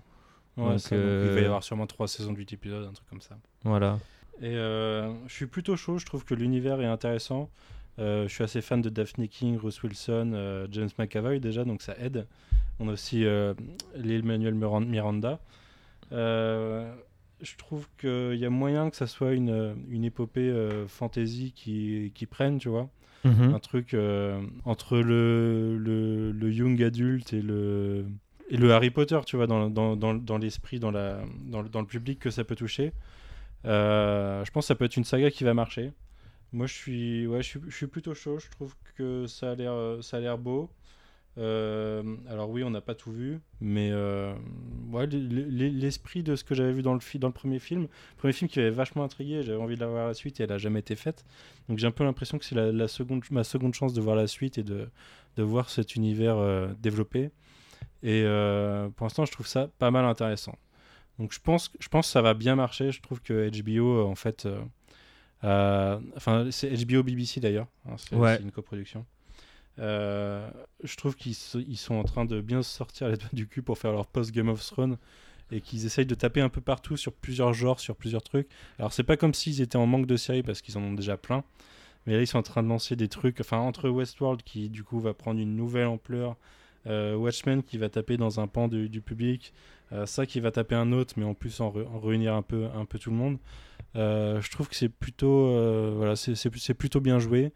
Et, euh, et je souhaite que du, bon, que, que du bon à cette série parce que, parce que Daphne est clean et parce que, parce que voilà, je pense qu'il y a un très gros potentiel. Alors après, ça peut être gâché, hein, mais On est d'accord. Non, bah comme tu, on verra. Comme tu dis, c'est bien joué. Je pense qu'il, de toute façon, on s'attendait un petit peu à ce que euh, la suite de, enfin, l'après Game of Thrones soit chargée euh, chez HBO comme chez la concurrence. Le seul truc qui me fait un petit peu peur, c'est que ça peut aussi être euh, euh, une année de, de plein de séries lancées au hasard et euh, garder euh, que celle qui marchera le plus et ou celle. Après, euh, pluriel. déjà renouvelée. Oui, HBO on- sont coutumiers du fait d'annuler après la saison 2. ouais. Ouais, mais bon, voilà, ça m'inquiète un peu, c'est tout. Mais j'ai envie d'y croire et effectivement, comme tu dis Manu, je pense que ça peut trouver son public. Ok. Bon, on passe avec un dernier trailer. Là, on parle d'un film qui sortira l'année prochaine. Et j'ai sélectionné ça purement pour toi, Thibaut. Ah, ça fait Je, plaisir. je- je sais que ça va te parler. ah oui, ça me parle. Euh, Tout ça me parle. On va parler de Top Gun Maverick. Fuck yeah. Ta-da-da-da. Bande annonce. You should be at least a two-star admiral by now. Yet here you are. Captain. What is that? It's one of life's mysteries, sir.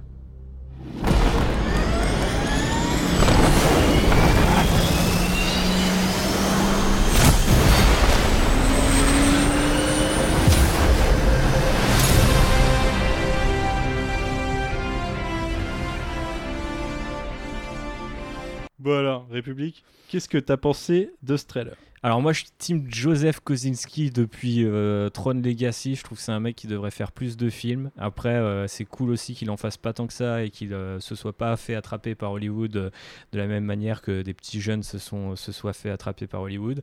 C'est un mec qui nous a fait euh, Oblivion depuis et Only the Brave, qui est pas sorti en France au cinéma, qui selon moi, aurait dû faire le prochain Mission Impossible, mais il a quand même fini par retravailler avec Tom Cruise, euh, avec Top Gun Maverick. Euh, je trouvais que c'était une, une idée assez mauvaise en fait de faire une suite à Top Gun, mais quand euh, Kozinski a été annoncé, j'ai complètement changé d'avis et je me suis dit ok, il y a peut-être un truc à raconter. j'avais, je venais de remater le film en plus, donc effectivement. Tu sais que Dis-moi. avant, avant qu'on te joigne tout à l'heure, on en parlait avec Guigui et on se demandait dans quel univers pareil on est tombé pour qu'il y ait une suite à Top Gun. quoi. Bah surtout euh, tant d'années après quoi. Ouais, c'est c'est vrai, c'est hautement improbable. C'est hautement improbable, d'autant que euh, bah, moi, euh, je l'ai rematé il n'y a pas longtemps, euh, quand j'étais dans ma, dans ma nouvelle hype Top Gun, parce qu'ils avaient fait les annonces. Et je me souvenais plus du tout que, bah, du coup, euh, effectivement, euh, la question euh, du fils euh, de, euh, du, grand pote de Maverick euh, se, se pose de manière assez brutale dans le premier film. Et du coup, l'idée que ce soit le scénario, ce, qu'on- ce qui transparaît pas nécessairement dans la bande-annonce d'ailleurs, même si on voit John Hamm et quelques nouveaux personnages, eh bien, je sais pas, ça, ça, ça, ça- me chauffe. Et je savais que Tom Cruise allait repousser les limites du possible parce que sans mauvais jeu de mots. Mais euh, du coup, euh, suite au, dernier Mission Impossible, je crois qu'il a une. euh, comment dire Je pense deux choses. Il a une réputation à tenir et je pense que, consciemment ou non, ce mec veut mourir devant une pellicule de caméra et veut être le premier acteur. Je sais pas, il y aura un truc marqué dans son testament en mode les gars, je m'en C'est bats le les- Maverick du cinéma. bah, mais c'est même, c'est même pire que ça. Je pense que je pense vraiment qu'il veut mourir à l'écran et que les gens aillent le voir mourir sur scène, enfin sur scène, euh, ouais, façon de parler quoi, euh, par la suite quoi. Parce que je me dis c'est pas possible. euh, bon, il pilotait déjà pour euh, Barry Seal, il me semble, mais donc là on a appris qu'il a piloté plusieurs jets pour le film. Alors c'est pas des jets de catégorie américaine, c'est mon tour d'honneur disait les Trekkies, mais euh, on n'est pas sur des avions militaires, mais sur des avions civils. Et ensuite il y a une incrustation en cockpit. Et putain ça claque quoi. Tous les plans Ouais. aériens sont magnifiques. Euh, on, a, euh, on est du niveau de ce qu'on a eu avec la scène d'hélicoptère ouais. dans, dans Mission Impossible Fallout. Donc moi je trouve qu'on est dans un truc qui, qui paraît très solide quoi par rapport à ce qu'on pouvait en attendre quoi. C'est ce qu'on disait avec Manu en off tout à l'heure, c'est qu'effectivement, euh, peu importe euh, comment dire l'intérêt du film, bah, le fait qu'il y ait ça déjà, où le curseur du réalisme est poussé à son paroxysme, bah, ça mérite déjà d'être vu. quoi. Donc euh, rien que ça, tu vois, parce que par exemple, Mission Impossible 6, effectivement, le film, est, finalement, il est pas ouf, mais euh, ces scènes d'action sont tellement incroyables, sont tellement euh, pétries de réalisme, et on voit que les mecs, ils ont chié derrière pour les faire. Bah franchement, c'est ouais, tu te dis bravo, bravo les gars, quoi, et continuez. Moi je me désolidarise de ce podcast parce que j'ai entendu Mission Impossible, il est pas ouf. Mais, euh, Mais il est pas ouf en termes d'histoire, tu vois. Mais c'est vrai que l'action. Ce que je veux dire, c'est que ça Guy compense sur ça, le largement. 6, les- Je suis très déçu du voilà, scénario. le, le- le manque d'originalité, de, de, de, enfin, de, de grands, de- enfin, bref, les- tous les défauts des- du film qu'on peut lui trouver, hein, qu'ils soient euh, euh, justes ou injustes, bah, ils sont largement compensés euh, par le travail extraordinaire qui est fait du, au- du point de vue de l'action. Et ça, Ah, mais clair, on peut pas, on pourra jamais l'enlever à Tom Cruise, quoi. Non c'est sûr. Et puis Mais là, tu euh, vois, Ouais, dis-moi. sur Manu. Maverick, j'ai l'impression de voir Tom Cruise the movie, quoi. Mais en Alors, plus, comme tous, comme tous ces films. Mais c'est ce qui rend aussi. euh, bah déjà, je pense qu'il y aura un aspect euh, 100% méta. Bah oui. Et que cet aspect euh, méta euh, résonne aussi, euh, entre guillemets, euh, avec ou sans Tom Cruise. Parce que. Bon, c'est sûr que s'ils avaient recassé le héros, euh, ce, ce- ce- ce serait jamais passé. Mais quand on lui dit. Bon, euh, vous devriez être euh, amiral euh, deux étoiles ou euh, que sais-je, vous êtes capitaine et vous, conduisez, continuez à faire n'importe quoi avec nos avions, et que le mec lui dit, bah, enfin, en gros, vous êtes bon pour la casse, quoi, vous êtes un, militaire comme il n'en existe plus, un, héros comme il n'en existe plus, et pour moi, Maverick ou même Top Gun, c'est des blockbusters et des héros de blockbusters comme on n'en fait plus. On en parlait pas mal dans Actioner euh, avec David pour faire une petite dédicace à notre collègue en commun, mais, mais complètement, euh, moi je lis complètement un truc euh, sur la carrière de Tom Cruise et Hollywood. euh, et les deux sont liés euh, ces dernières années tout particulièrement quand je vois euh, ce trailer final avec Ed Harris qui euh, en plus lui-même a, cette, a, ce- a toujours ce rôle tu sais de militaire de plus en plus gradé au fur et à mesure de, de sa vieillesse Euh, du coup je trouve ça génial et euh, les plans eux-mêmes Enfin, c'est quand même assez dingo, Ouais, tu ça vois, de envie, mater hein. des trailers. Moi, pour la petite anecdote, j'étais dans le Tromé quand j'ai regardé le trailer sur ma, ma 4G avec mon vieux téléphone et j'ai quand même, ah, je sais que c'est horrible et qu'il y en a qui vont pé- péter les plombs, mais calmez-vous, c'est qu'un trailer. Mais j'ai quand même réussi à être soufflé par les images. Je me suis dit, il se passe un truc quand même, tu vois. Pour que je sois vraiment surpris à ce point, c'est que euh, les mecs ont bossé, donc euh, j'ai hâte de voir ce qu'il en sera. Pareil. Et le casting est lourd, très très lourd. Ouais, ouais, il y, a un- il y a un beau casting. ouais. Après, ouais, euh, moi, je- moi To- Top Gun, c'est pas un film que je porte forcément dans mon cœur depuis ma jeunesse, tu vois, le Manu- voir une ou deux fois. et- Manu- Non, mais il faudrait que je le remate, tu vois, mais c'est pas un classique pour moi de, de, de, de ma jeunesse, quoi. Donc, euh, Ouais, mais c'en est un quand même. je hein. sais pas, il- Ouais, ouais, non, C'est vraiment. Mais il euh, manque peut-être ça mais- pour. euh, pour euh, Je suis un petit peu plus vieux que vous, donc je peux vous le dire. Dans les années 80, Top Gun faisait vraiment partie euh, de- bah, d'une liste très très fermée de films cultes, quoi. Avec la musique qui passe en boucle, avec des références à droite à gauche. euh, ouais, ouais, c'est un film quand même qui a marqué. Même si effectivement on a, on a tendance à l'oublier, c'est un film qui a vraiment marqué son époque. Et faut pas oublier. ça, je, je le sais, j'en suis conscient. Mais euh, de là à me dire, tiens, il y a une suite euh, incroyable, Ah je oui, bah, l'attendais c'est depuis sûr, tout hein. le temps. Je, je sais pas, j'ai pas, j'ai pas franchi ce pas encore. On Là, l'attend. après, je me connais, je serai hypé le jour où ça sortira. Mais, mais, mais j'ai envie pas de dire, faut dire. j'ai j'ai presque l'impression que le film, tu pourras très bien le voir sans, sans aucune référence à l'original. hein. Bah, c'est possible. Après, Ouais. d'autant plus. Ouais, après, il y a tellement de fanservice dans ce trailer, j'ai. Oui, il y a du fan service, Mais mais, ce que je veux dire, c'est que c'est- ce ne sera pas une obligation d'avoir vu le premier film pour découvrir celui-ci, que même si les gens, ça- imaginons que ce soit possible qu'on oublie que le premier film existe et que bah, qu'il n'y ait que le deuxième, bah, je pense que ça choquerait pas. Ouais, non, Parce que je pense oui, qu'ils vont assez bien planter le décor, assez bien planter les C'est comme tu peux regarder euh, Die Hard 2 ou 3 sans avoir vu le premier ou le deuxième. Tout à fait. Cela dit, petite euh, parenthèse euh, politique, euh, on n'oublie pas que la, la maison de production chinoise, qui est en partie derrière le film, nous a forcé à enlever le drapeau japonais sur la veste de Tom Cruise, alors que c'est censé être Ah oui, la c'est veste de l'original. Oui, oui. Voilà, voilà. C'est vrai que j'ai vu les, Voilà, j'ai voilà. vu les, Ah, les articles passer. Pourquoi la veste n'est pas la même que dans le premier Exactement. Ah ouais, là on est sur du, on, on est sur du lourd, hein. c'est du très lourd. Ouais, c'est lourd. Ouais, bah écoutez, on a fini avec les trailers. On va passer au troisième tiers de ce podcast, euh, qui est, euh, vous savez, ce podcast qui devait durer 45 minutes. Ouais. Non, mais c'est parce qu'on a parlé Euh, 45 minutes de, de, de Picard, c'est pour ça Ouais. Non, c'est pas vrai, ça n'a duré que 5 minutes. T'as dû tomber dans une faille temporelle. Ah ouais, non, mais il c'est est une mauvaise foi, miroir, c'est euh, Il est tombé dans la faille de c'est Thibaut, ça. ça. On va passer au, du coup à un, un- un petit tiers ou un gros tiers euh, Marvel Studios qui est revenu à la SDCC Oh putain, on n'a pas euh, parlé pour, de ça, annoncer sa, ouais, pour annoncer sa phase 4. Euh, et une phase 4 de 2 ans, euh, chose inédite puisque jusque-là ça durait 3 ans et demi, 4 ans, une phase. Euh, bah, je crois euh, d'ailleurs, euh, oui, 4 ans, 3 Ouais, ans, 3 4 ans, ans, 3 peut-être ans et demi. ouais. Euh, et du coup qui a annoncé une phase de 2 ans avec 5 films et 5 séries télé. Euh, c'est le, c'est le, du coup le, le, le- la version 2019 de Marvel Studios commence à intégrer les séries télé avec, avec Disney Plus qui arrive et euh, à mélanger ces deux, les, les deux médias. Euh, une chose intéressante, puisque d'ailleurs Thibaut, on en parlait, euh, on va pouvoir rebondir sur euh, des réflexions de, de notre podcast Spider-Man, Ah yes. où euh, quand, je, quand je te disais certains éléments, tu disais ça me donne absolument plus envie de regarder tout ça, et ils ont été totalement confirmés euh, par les premières séries et films qui vont sortir. Alors je vous fais la liste, et puis après on, parle, on en parle dans l'ordre que vous voulez. Ça roule. Selon ce qui vous chauffe ou non.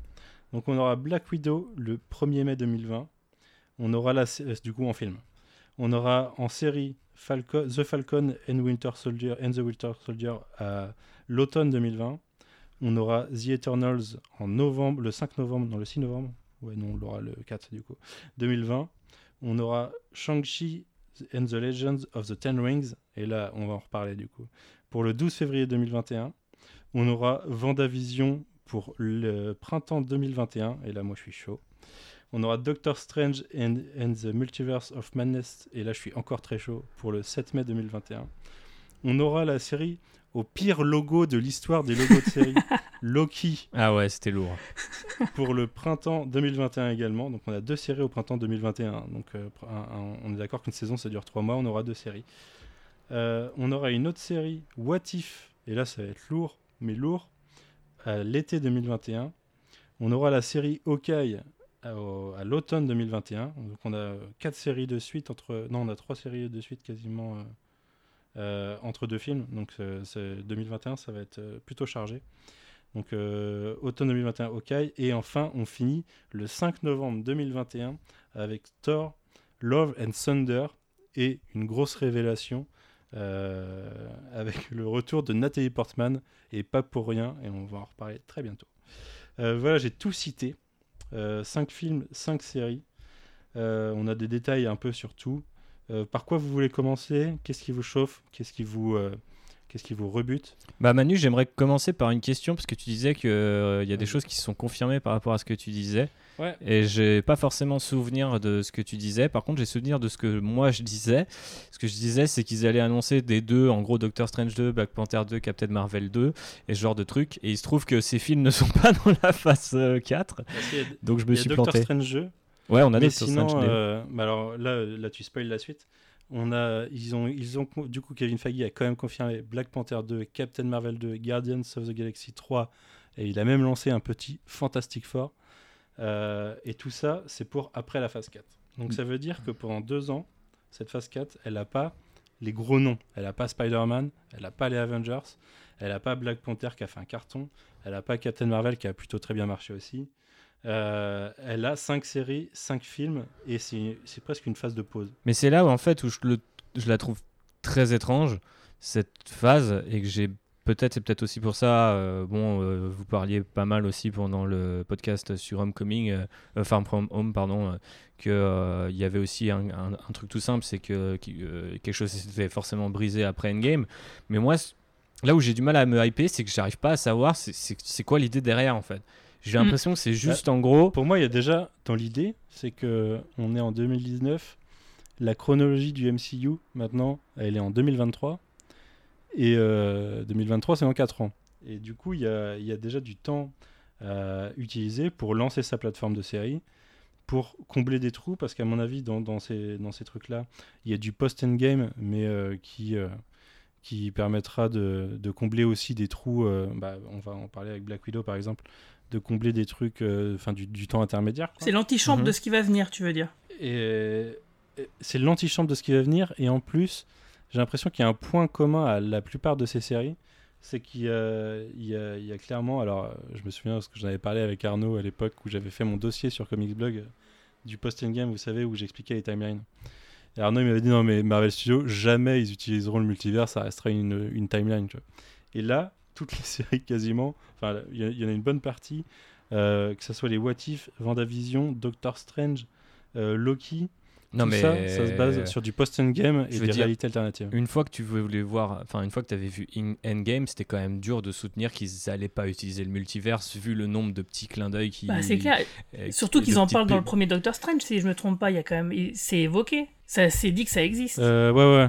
Mais Ouais, bon, multi- ouais, en avant que vous ouais. partiez dans un nouveau débat de nerd sur les, les multiverses et, euh, Ouais, vas-y. et tout ça, euh, du coup, pour reprendre ma, ma, ma pensée, c'est que, c'est que, ouais, exactement, j'ai, j'ai, j'ai- du coup, j'ai, j'ai, j'ai carrément du mal à me hyper là-dessus parce que j'arrive pas vraiment à savoir si je suis dans un truc où on est. euh, parce que il y a un truc euh, lassant entre guillemets dans la toute puissance de Marvel Studios tu vois euh, je pense que le, parfait exemple de cette puissance là c'est faire retourner revenir Nathalie Portman dans le rôle de Mighty Thor alors que euh, c'est limite si on n'avait pas l'impression qu'ils étaient pas sur le point de s'assassiner Kevin Feige et Nathalie Portman.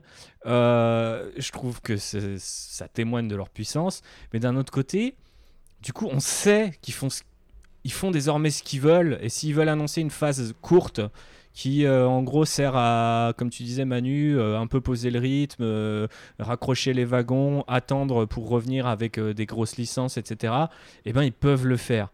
Mais d'un autre côté, du coup, bah, je sais pas si c'est ce que j'ai envie de voir. Étrangement, ce que j'avais pas envie de voir, c'était juste des suites de ce qu'on avait déjà eu. Donc j'avais envie d'être surpris. Mais d'un autre côté, être 200% surpris avec que des titres que je connais pas forcément et euh, me dire que je vais passer les deux ou trois prochaines années à euh, mettre l'intrigue euh, fil rouge du MCU en pause, bah ça non plus en fait j'en ai ça me, ça me fait pas tellement kiffer. Et du coup je me, je me retrouve dans cette position un peu euh, un peu étrange où je me dis euh, ok euh, est-ce que je dois continuer euh, à m'investir dans Marvel Studios ou est-ce qu'au final euh, maintenant c'est un peu comme euh, euh, Marvel en comics et les mecs euh, peuvent créer ce petit truc là qui va euh, durer euh, une saison, euh, trois mois, parce qu'il y a aussi euh, six films en 2021, enfin ou six productions en 2021, donc tu te dis que les trucs vont se chevaucher à une telle vitesse que si t'as pas aimé C'est- un film... euh, non, c'est plus que ça. Il y a trois titres du coup en 2020 et 7 en 2021. Ouais, donc euh, tu vois ce que je veux dire. 7 en Il y a trois- il y a 2021, trois ça veut dire que séries en 2021. t'as- pas le temps de, de, de, de, de- de digérer un film qui a déjà un autre truc qui est, qui est sur les écrans. Donc euh, d'un côté, euh, j'ai envie de dire... euh, j'ai pas envie de finir vieux con et de dire que du coup je, je suis pas hypé ou que c'est nul ou que j'aurais pas fait comme ça mais d'un autre côté euh, voilà je pense que je vais prendre euh, ce qu'il y aura à grailler et ce qui me plaira et que bah, si c'est un peu la phase de pause bah on fera une pause c'est pas grave mais je trouve ça dommage d'être revenu à la, à la SDCC pour faire, pour faire ça en fait. Enfin, tu vois, genre à part Love and Thunder et encore on avait eu la confirmation que TK Waititi revenait déjà. Euh, c'est pas, euh, enfin j'ai pas sauté au plafond. Je m'attendais vraiment à ce qu'il y ait une annonce euh, de type très très lourde du style. euh, Fantastic Four, ce sera avec machin, ou ce sera dirigé par telle personne. quitte à ce que ça soit de l'effet de l'annonce et qu'on attende 50 plus. Mais ça, tu l'auras dans un ou deux ans, cette annonce-là. Bah Sachant ouais, mais j'ai pas compris du coup si la suite. Ou la D23 peut-être. Non, mais je pense pas qu'il faut la D23. Sachant qu'il y a une annonce qu'on n'a pas donnée là-dedans. C'est-à-dire? Il y a un truc qui a été annoncé aussi et qui est pas dit là-dedans. C'est l'annonce de Blade. Ah oui, exact. Ouais, c'est l'annonce de Blade. Mais du coup, c'est censé être une phase 5 déjà, Blade, c'est ça? Ouais, ça. Et puis c'est pareil, du coup, ça pose des questions. Est-ce que Blade, ça peut être euh, comme le Blade d'avant? Parce que c'est quand même pas tout à fait la même chose de mettre Blade dans le MCU euh, et de mettre Blade euh, euh, dans euh, un univers. Déjà, c'est euh, déjà, c'est introduire les vampires dans le MCU. Aussi, aussi. Donc, euh, donc voilà. En fait, je suis sorti avec plus de questions que, que d'excitation. Et Ouais, mais je sais euh, pas, moi, ça m'a bien coup, chauffé. Du coup, c'est pas le genre de Mais questions à la plus- Westworld où j'ai envie d'en savoir plus. C'était plus en mode bon bah c'est là, euh, je prendrai, mais en l'état, euh, j'ai pas non plus envie de faire mon, mon connard. Donc euh, tu vois, on va on va laisser couler, et on va profiter de ce qui est bon. En plus, pour, dé- pour, pour décortiquer un petit peu. Euh, 2020, du coup, on commence avec Black Widow. Black Widow, euh, c'était annoncé depuis longtemps. C'est annoncé comme du post-Civil War. Et en même temps, ça va parler de Budapest, qui on, dont on nous parle depuis le premier Avengers. Donc, ça va être full flashback. hein, clairement, euh, il va y avoir moitié flashback, moitié euh, de, de l'inter-Civil War, inter-Infinity War. Et euh, je suis à peu près sûr qu'il va y avoir aussi du inter-Infinity War et Endgame, puisqu'on a vu Scarlett Johansson avec sa coiffure de Endgame dans le- au tournage, quoi. Et est-ce qu'on est-ce que c'est le moment où il faut parler du méchant aussi?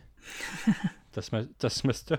Du Ouais, coup, euh, parce que j'ai vu le, j'avais vu le design leaké là sur le tournage, et là j'ai vu le concept art, et je le trouve abominable le costume.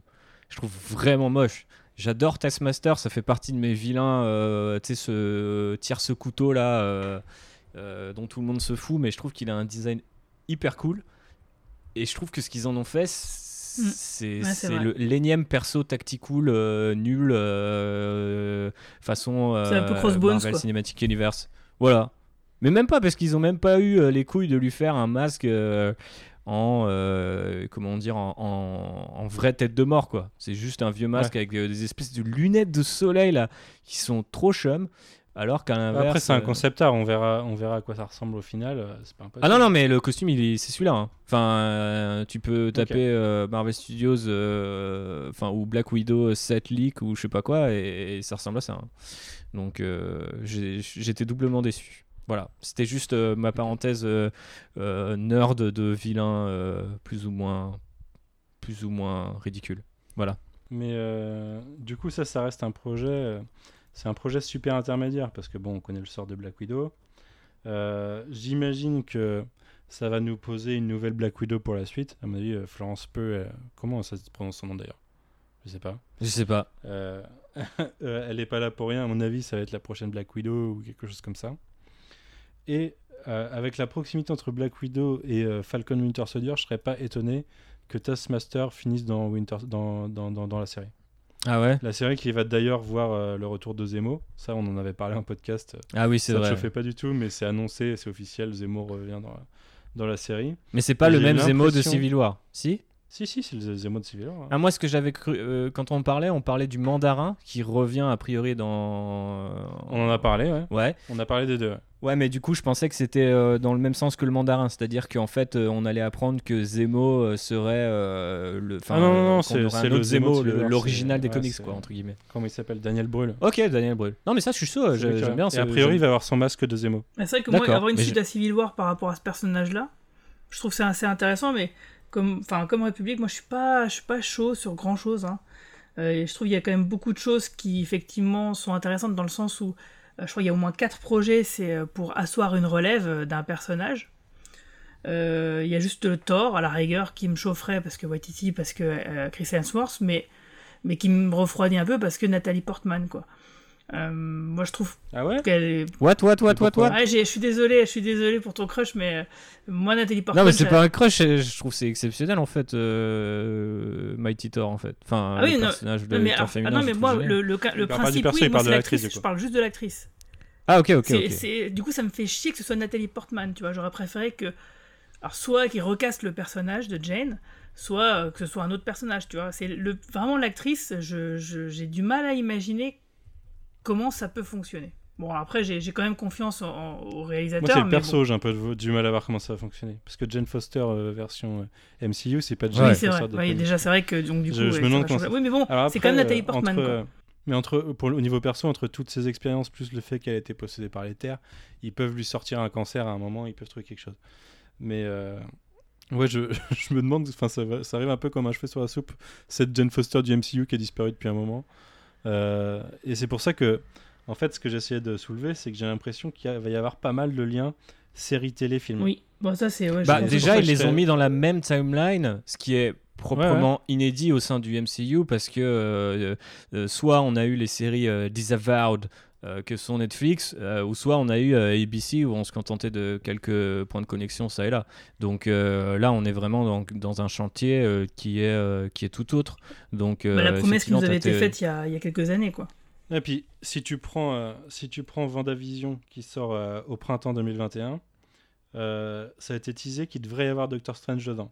Ouais. Et en même temps, le 7 mai de la même année, du coup, ça reste au printemps, t'as Doctor Strange and the Multiverse of, Mas- the Multiverse of Madness qui va avoir en, en- en rôle principal avec euh, Doctor Strange Scarlet Witch. Du coup, c'est crossover série-film euh, coup sur coup, quoi. Mhm. Et, euh, et un peu plus tard dans l'année, t'as Loki et t'as What If avec du coup des persos, enfin à peu près tout le cast du MCU qui revient dans des What If.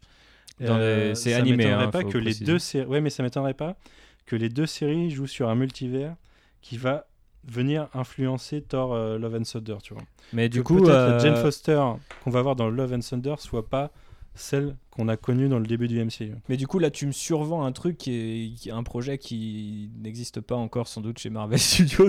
enfin, Bah, je suis pas sûr, Je, le souhaite, que- mais d'ailleurs, serait- ce serait mortel. Enfin, si en regardes- gros, ce serait la raison Enfin, d'être de Jane cette phase Foster- 4. Jane Foster, pour qu'elle soulève Mjolnir, faut qu'il y ait Mjolnir. Mjolnir, il n'existe plus dans le MCU, il a été détruit, tu vois. Ouais, mais ça, c'est c'est Il le genre de truc dans que d'autres tu- timelines, dont la timeline où Loki il est en train de se balader, ou dans des what if. euh, what if euh, Imagine, en fait, elle devient. euh, c'est, euh, elle sort d'un what if, en fait. Ça peut être, elle peut sortir d'un what if euh, Jane Foster was Thor. Et d'ailleurs, il, il Franchement, existait a un film what if euh, à l'époque. Si Jane Foster avait trouvé le marteau de Thor. Moi, je trouverais pas déconnant que, puisque Vendavision Doctor Strange le tease, que Loki What If soit en lien avec Thor, tu vois. Ouais, bah après, euh, ce que tu me vends, euh, c'est la raison d'être de cette phase 4, quoi. C'est l'introduction du multiverse euh, dans une phase qui a pas besoin de durer 4 ans, avec des projets qui. Et euh, qui mélange série et film. Ouais, voilà, c'est c'est- Il y a c'est 100%, clairement, c'est euh, 100% cohérent. Maintenant, vu que les mecs l'annoncent pas tel quel, soit c'est une big surprise et on va s'en rendre compte au fur et à mesure et on va se dire oh putain c'est le next level euh, du cinématique univers, c'est que ça se prolonge euh, sur tous tes devices, euh, tu vois, genre euh, le cauchemar du, du, Du consommateur. dire, de, de- de la, de la pop culture euh, euh, de, de transformer à la sauce capitaliste. Mais euh, d'un autre côté, pourquoi pas? Maintenant, euh, je, je me méfie toujours. Quoi. C'est- Je, plusieurs fois, on a été plus intelligent que l'ont été les studios. et, Ah, euh, souvent, Et, souvent. et ça fait toujours un peu mal quand on se dit putain, ils avaient quand même euh, l'occasion, euh, tu vois, de, de, mettre ça. Et tu vois, c'est pareil, ils ont quand même nommé leur truc euh, l'Infinity War Saga ou je sais plus quoi là. Euh, Infinity Saga, ils pouvaient très bien dire euh, là on rentre dans la multivers saga et puis c'est bon, tu vois, on comprenait tout de suite. et limite, les, les connards comme moi qui étaient pas tout à fait hypés, ils devenaient tout de suite super intrigués parce que je le suis depuis que Manu m'a dit son truc. Mais je me suis aussi hypé en disant que s'il y avait Mysterio dans Spider-Man et qu'il était dirigé par Nick Fury, c'est qu'ils allaient faire Dark Avengers ou Thunderbolt, c'est pas du tout. Donc tu vois ce que je veux dire. Ouais, mais si c'est- euh, vraiment euh, justement le prochain arc, c'est le multivers, moi je trouverais ça plus sympathique qu'ils ne l'annoncent pas et puis que les gens le découvrent au fur et à mesure. Ouais, bah bon, après, d'un autre côté, il y a quand Et même puis déjà après, de tu gros peux indices. sortir un Fantastic Four début de. Ah oui, ça serait début assez facile, Eh au bien voilà, et bien voilà, vous m'avez vendu la phase 4, merci Manu. C'est pour ça que je fais ce podcast. Quand ils ont annoncé ça, ils ont, ils ont dit que Fantastic Four, ils l'ont en carton et que ça sera annoncé plus tard. Quoi. Ouais. Mais euh, bon, de quoi on n'a pas parlé là-dedans? Ah oui, du coup, Shang-Chi et la légende des 10 anneaux. Du coup, bah, on en parle en podcast. Euh, on se disait, enfin, je t'avais dit, euh, il y a des chances que ça revienne sur les 10 anneaux et ça revient sur les 10 anneaux. Et on a un mandarin officiel, dont j'ai perdu le nom d'ailleurs. Ah ouais, c'est vrai, ils Euh, ont mais déjà casté coup, le mandarin mandarin. Ouais, ils l'ont annoncé il y a Ah oui, il y a un l'autre vrai jour. mandarin dedans. Ah ouais, putain, j'ai même pas suivi. Ok. C'est aussi pour ça que je viens dans, ce- dans ce Euh, podcast. ah bah attends, attends, attends, faut que je te retrouve l'article. Ah là là. Oh, dur. Ok. Enfin, dur. Euh, vous connaissez mon amour pour Iron Man 3, mais, mais bon. Voilà. Ah oui, pis. mais en même temps, euh, c'est- ah putain, j'ai j'ai pas du tout ouvert. Non, mais c'est pas grave, Manu, euh, enchaîne. Euh, on, euh, On a. The Eternals, et là, The Eternals, gros casting. Du coup, euh, bon, on avait Richard Madden qui était teasé. Angelina Jolie, elle était teasée depuis un moment, il me semble. Et Salma Hayek aussi. Ouais, euh, de ouf. Salma Hayek. euh, Attends, il y a Salma Hayek dans le film, j'ai pas suivi. Il y a Salma Hayek dans le film. Moi, rien que pour ça, je vais aller le voir. Elle est pas sur, elle est pas sur toutes les photos SDCC, mais on la voit. Enfin, si, elle est là, elle est là quand même. mais- Ok, ok. Euh, ouais, ouais, on a Liam McCurf que je connais pas trop, mais qui joue Sprite, mais c'est une, c'est c'est une ado, donc euh, je sais plus dans quoi elle a joué, mais elle a pas joué dans grand chose. Je crois qu'elle a trois trucs à son actif, dont The Eternals. Il y a Brian Tyree Henry, et là je suis chaud. Euh, du coup, ah si, Brian Tyree Henry, vous connaissez pas forcément euh, si vous avez pas maté Atlanta. Ouais, mais ceux qui Euh, savent. Mais il, il double, qui, qui double d'ailleurs Il double un des persos de, de Spider-Verse. Bah, c'est. Bah, c'est pas Prowler Tu crois que c'est Prowler? Je sais Parce pas. que du coup, Mahershala Ali, c'est son père. Peut-être Prowler, ouais, t'as peut-être raison. Ok. Ou le Kaïd, je sais plus. Enfin bref, c'est un, c'est un gros casting quoi. Euh, c'est un casting d'un film. Les Eternals, c'est pas très, enfin c'est pas très, le truc le plus connu du- de Marvel. Moi, j'en ai pas lu des masses et euh, c'est pas, c'est pas édité euh, régulièrement. C'est pas les X-Men, c'est pas les, les Avengers. Je sais pas Mhm. si vous connaissez. En fait, c'est C'est même pas les Inhumans qui, devaient, bah, qui, fait, ils qui sont- devaient sortir euh, en, en- en juillet 2019 d'ailleurs. Techni- techniquement, historiquement, les Eternals sont arrivés avant les Inhumains, et c'est à partir d'un Eternals que les Kree ont créé, un, ont créé les Inhumains. Parce que les Inhumains ont été créés à partir de, enfin, par les Kree, à partir d'un prisonnier euh, Eternals. Et les Eternals, eux, ils ont été créés, c'est une branche de l'humanité qui a été créée euh, par les, les, les Celestials qui, ont un- qui les ont imbibés d'énergie cosmique, en fait. Mhm. Donc globalement, c'est des demi-dieux. hein, Ah, du coup, Manu, on s'est trompé pour euh, ce bon euh, Brian. Euh, Donc, c'est lui qui incarne le papa et c'est Marcella Ali qui joue le Prowler. Ah, qui joue Prowler, ok. D'accord, j'avais un doute. Ouais, c'est plus logique comme ça. ouais, c'est vrai que maintenant qu'on le dit, c'est très logique. trois rôles Marvel euh, en, en quelques années. Exact. Il avait joué euh, Cotton dans, dans une série Netflix, du coup, ouais, là, j'étais- ouais, exactement. Et il va jouer Blade, parce qu'il a appelé pour dire j'ai envie de jouer Blade. Et les mecs lui ont dit Bon, t'as un Oscar, t'es sympa. Ah, et deux, ouais. Euh, du coup, voilà, The Eternals. Donc, euh, c'est, à mon avis, ça va faire un effet. Je sais pas si ça va faire totalement un effet Guardians of the Galaxy parce que ça, ça m'étonnerait que ce soit le même niveau de déconne. Par contre, au niveau ouverture de l'univers Marvel, bah oui, The hein. Eternals, c'est assez lourd parce qu'au niveau de, de la mythologie que ça ouvre, Euh, visuellement, il faut qu'ils assurent, hein. potentiel pour la suite. C'est une, Visuellement, faut qu'ils assurent, ouais. c'est une famille ou pas, en fait, euh, les Eternals, un peu comme les Inhumans sont une famille? Je, je sais pas si tu vois ce que je veux dire, Manu. Euh, non, je suis pas sûr, non. Ok, parce que je me disais que ça pouvait être aussi une En sorte de groupe- test un petit peu pour l'univers Fantastic Four. Euh, en, tant que Ah ouais. famille, en tant que. Tu vois, t'as un groupe de héros plutôt que. C'est un truc qu'on n'a pas encore vu Parce dans le Marvel Déjà, ils sont, quasi, Universe. ils sont quasi immortels. Et en fait, le groupe qu'on voit là dans le- dans- au casting, c'est un groupe qui reste sur Terre alors que la plupart des Eternals sont partis. quoi. D'accord. Il y a un moment, les Eternals partent de Terre, par- partent de la Terre, ils vont, euh, je sais pas, sur J'ai un peu peur de ce que ça pourrait donner du coup, mais ok. Ouais, Je me demande, euh, bah, moi j'ai un peu peur de, enfin niveau menace qu'il faut mettre en face. ouais, ouais, c'est ce que je voulais Des dire. persos qui sont, ils sont quasiment invulnérables en plus. Ils ont, enfin, pour les blesser, faut y aller quoi. Mhm. Ils peuvent se régénérer, ils sont, ils sont inépuisables. Enfin, c'est, plutôt, plutôt lourd. Ils ont tous plein de pouvoirs. Donc je me demande à quoi ça va ressembler. Mais d'un point de vue mythologique, ça, ça ouvre des, des portes énormes. Mais euh, je trouve que c'est un beau pari, hein, de, en plus d'avoir euh, mis Inhumans de côté, euh, d'avoir fait une série télé dégueulasse à côté, pour finalement partir sur les Eternals. Je trouve que c'est pas. Non, pas mais ce qui est dommage, c'est qu'Angelina Jolie, elle aurait pu faire une pure Médusa, quoi. Non, ça aurait été Jessica Chastain. Aussi.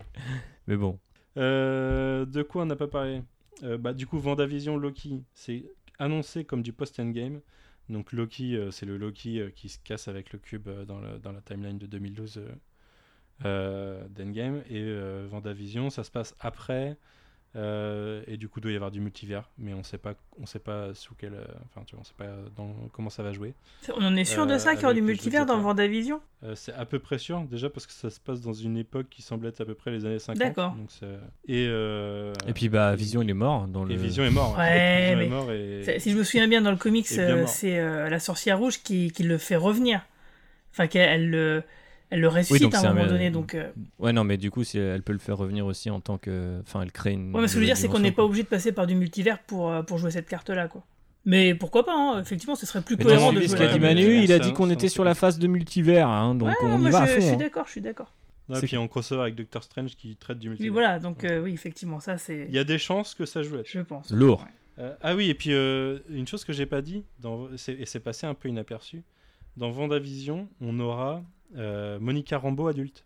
Ah ouais, Alors, délire. dans quel contexte, je sais pas, je trouve ça assez délire, mais du coup, on aura Monica Rambeau adulte, qui est l'actrice et tout, elle est castée, euh, donc la fille de Maria Rambeau de Captain Marvel, celle, la gamine de Captain Marvel, du coup, c'est, euh, elle sera adulte dans Vendavision. Mhm. Euh, futur photon, euh, futur... bah, en fait c'est elle la première Captain Marvel à la base, mais enfin la, la deuxième. Euh, Doctor Strange, on n'en sait pas des masses de plus à part que ça part de...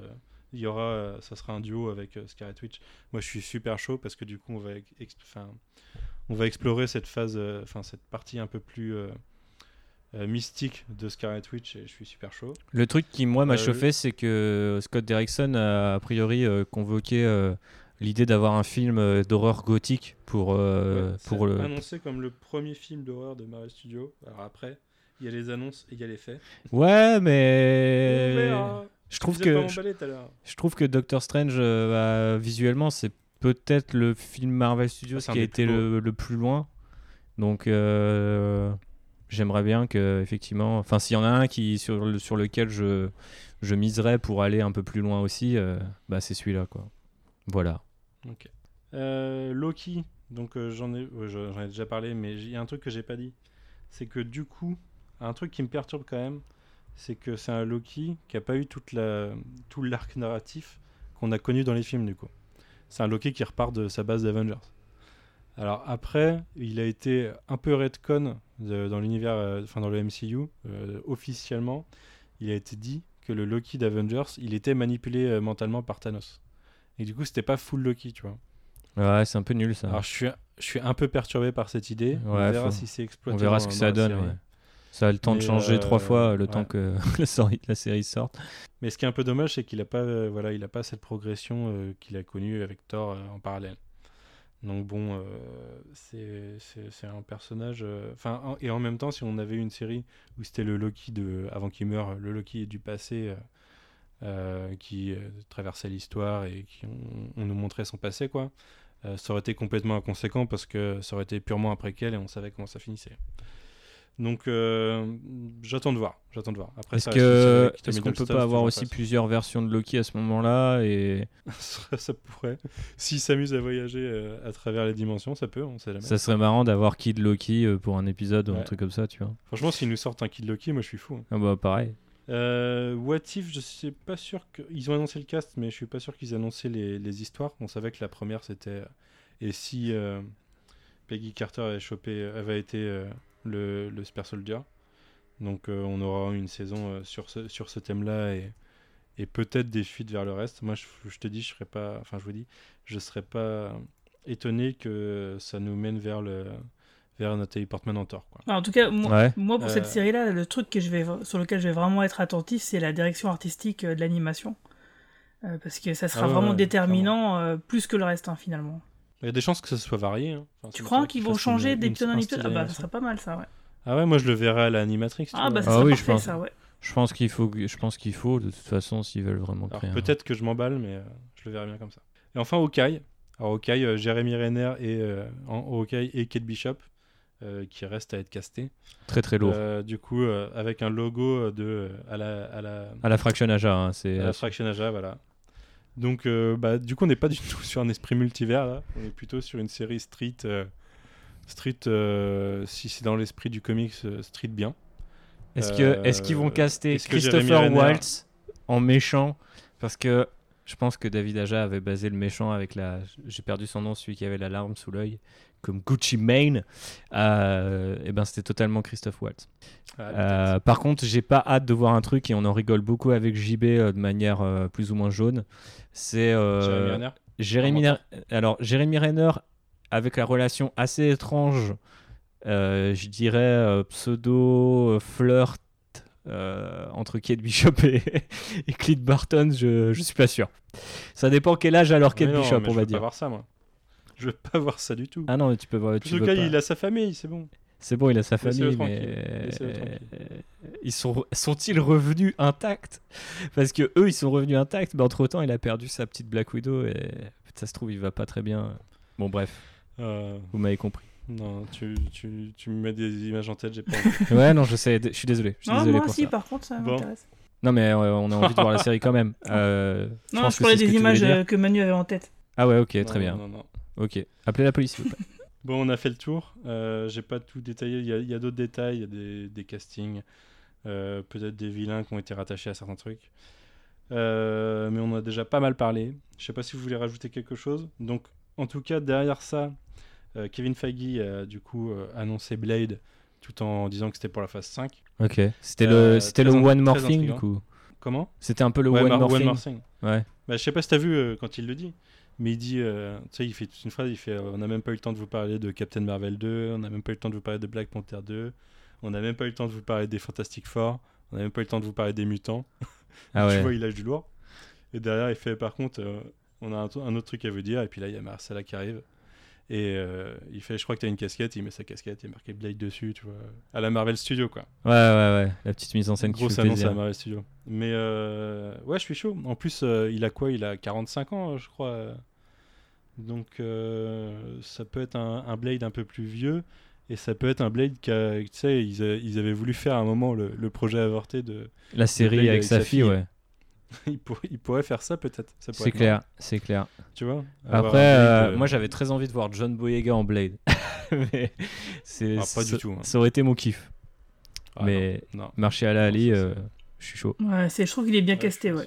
Bon, est-ce que je vous ai redonné un petit peu foi dans la- l'avenir du MCU. Bah franchement, Manu, tu m'as vendu. envie en- de, dire- de voir des trucs Bah, euh, disons que moi, il me manquait un peu une, une raison d'être, un, un, un fil, un fil conducteur. Une raison d'être pour ce- cette phase 4, hein, je vous rassure, ça va un peu mieux. Euh, et euh, donc, ouais, c'est vrai que ça m'a bien chauffé. Après, euh, je nous connais, nous autres nerds qui aimons prendre les infos dans tous les sens.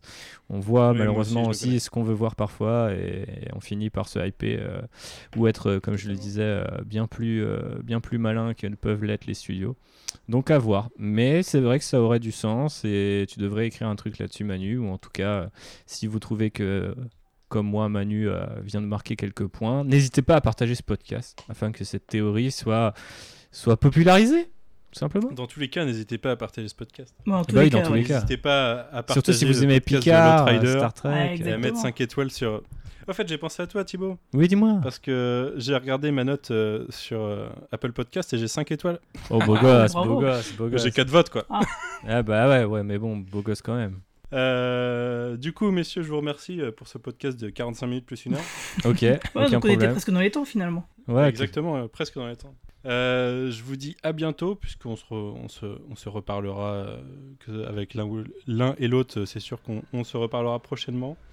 Euh, comme je le disais, du coup, écoutez l'Outrider de République. euh, Yes. SW Outrider pour Star Wars Outrider sur les réseaux sociaux. Exact. Euh, écoutez euh, Guigui nous parler de Twin Peaks, nous parler de Star Trek, nous parler de X-Files euh, et de tout ce qu'il kiffe sur sa chaîne euh, YouTube et, euh, et peut-être prochainement sur d'autres stations euh, Ouais. audio. Ou, ou acheter ma BD qui Euh, sortira en novembre aussi, ça sera bien. Zone 57.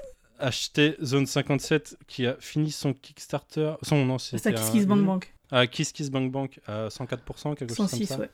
Récemment. Et du coup, qui est validé et qui sort euh, fin d'année.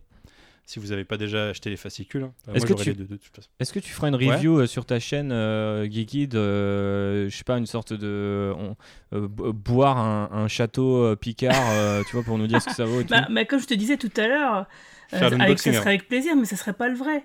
Tu vois, il y a celui de la, de la réalité et celui de la fiction. Donc, tu vois, il faudrait que Château Ouais. Picard, je vais les contacter, les mecs. Je leur dire, écoutez, allez en Bourgogne. Franchement, contactez-les. euh, franchement, tu prends 10% du deal. euh, je suis sûr, euh, les mecs, ils vont faire l'OP du, du siècle. hein. C'est clair. Et franchement, euh, euh, il y a Romain Brami qui était à la Comic Con de San Diego. Il me disait, si j'avais acheté du vrai Château Picard là-bas et que j'aurais revendu, j'aurais payé mon voyage. Bah, Ah voilà. bah clairement. Bah, De toute façon, là- là-bas, t'achètes des Lego, tu reviens, tu payes ton, ton billet d'avion. Donc, euh. Ok. Et ben, en tout cas, merci Manu hein, de m'avoir invité, c'est simple. Pareil, merci Manu. Eh ben, je t'en prie, c'était cool. À bientôt, les gars. Merci. Et puis, euh, Longue vie et prospérité. Now, there's a lot of other stuff we didn't get a chance to talk about today. We, we didn't even mention that we're making Black Panther 2. Didn't come up. We didn't, we didn't mention the fact that Guardians of the Galaxy 3 is coming. We didn't have time to talk about Captain Marvel 2 on the way. I didn't even have time to talk about the Fantastic Four. And there's and there's and there's there's no time left to talk about mutants and how mutants come into the MCU. But you know what? All that stuff's been rumored. You've heard about rumors. But I want to leave you today with one more thing that I don't think has been rumored about. Ladies and gentlemen, two-time Academy Award winner Mahershala Ali.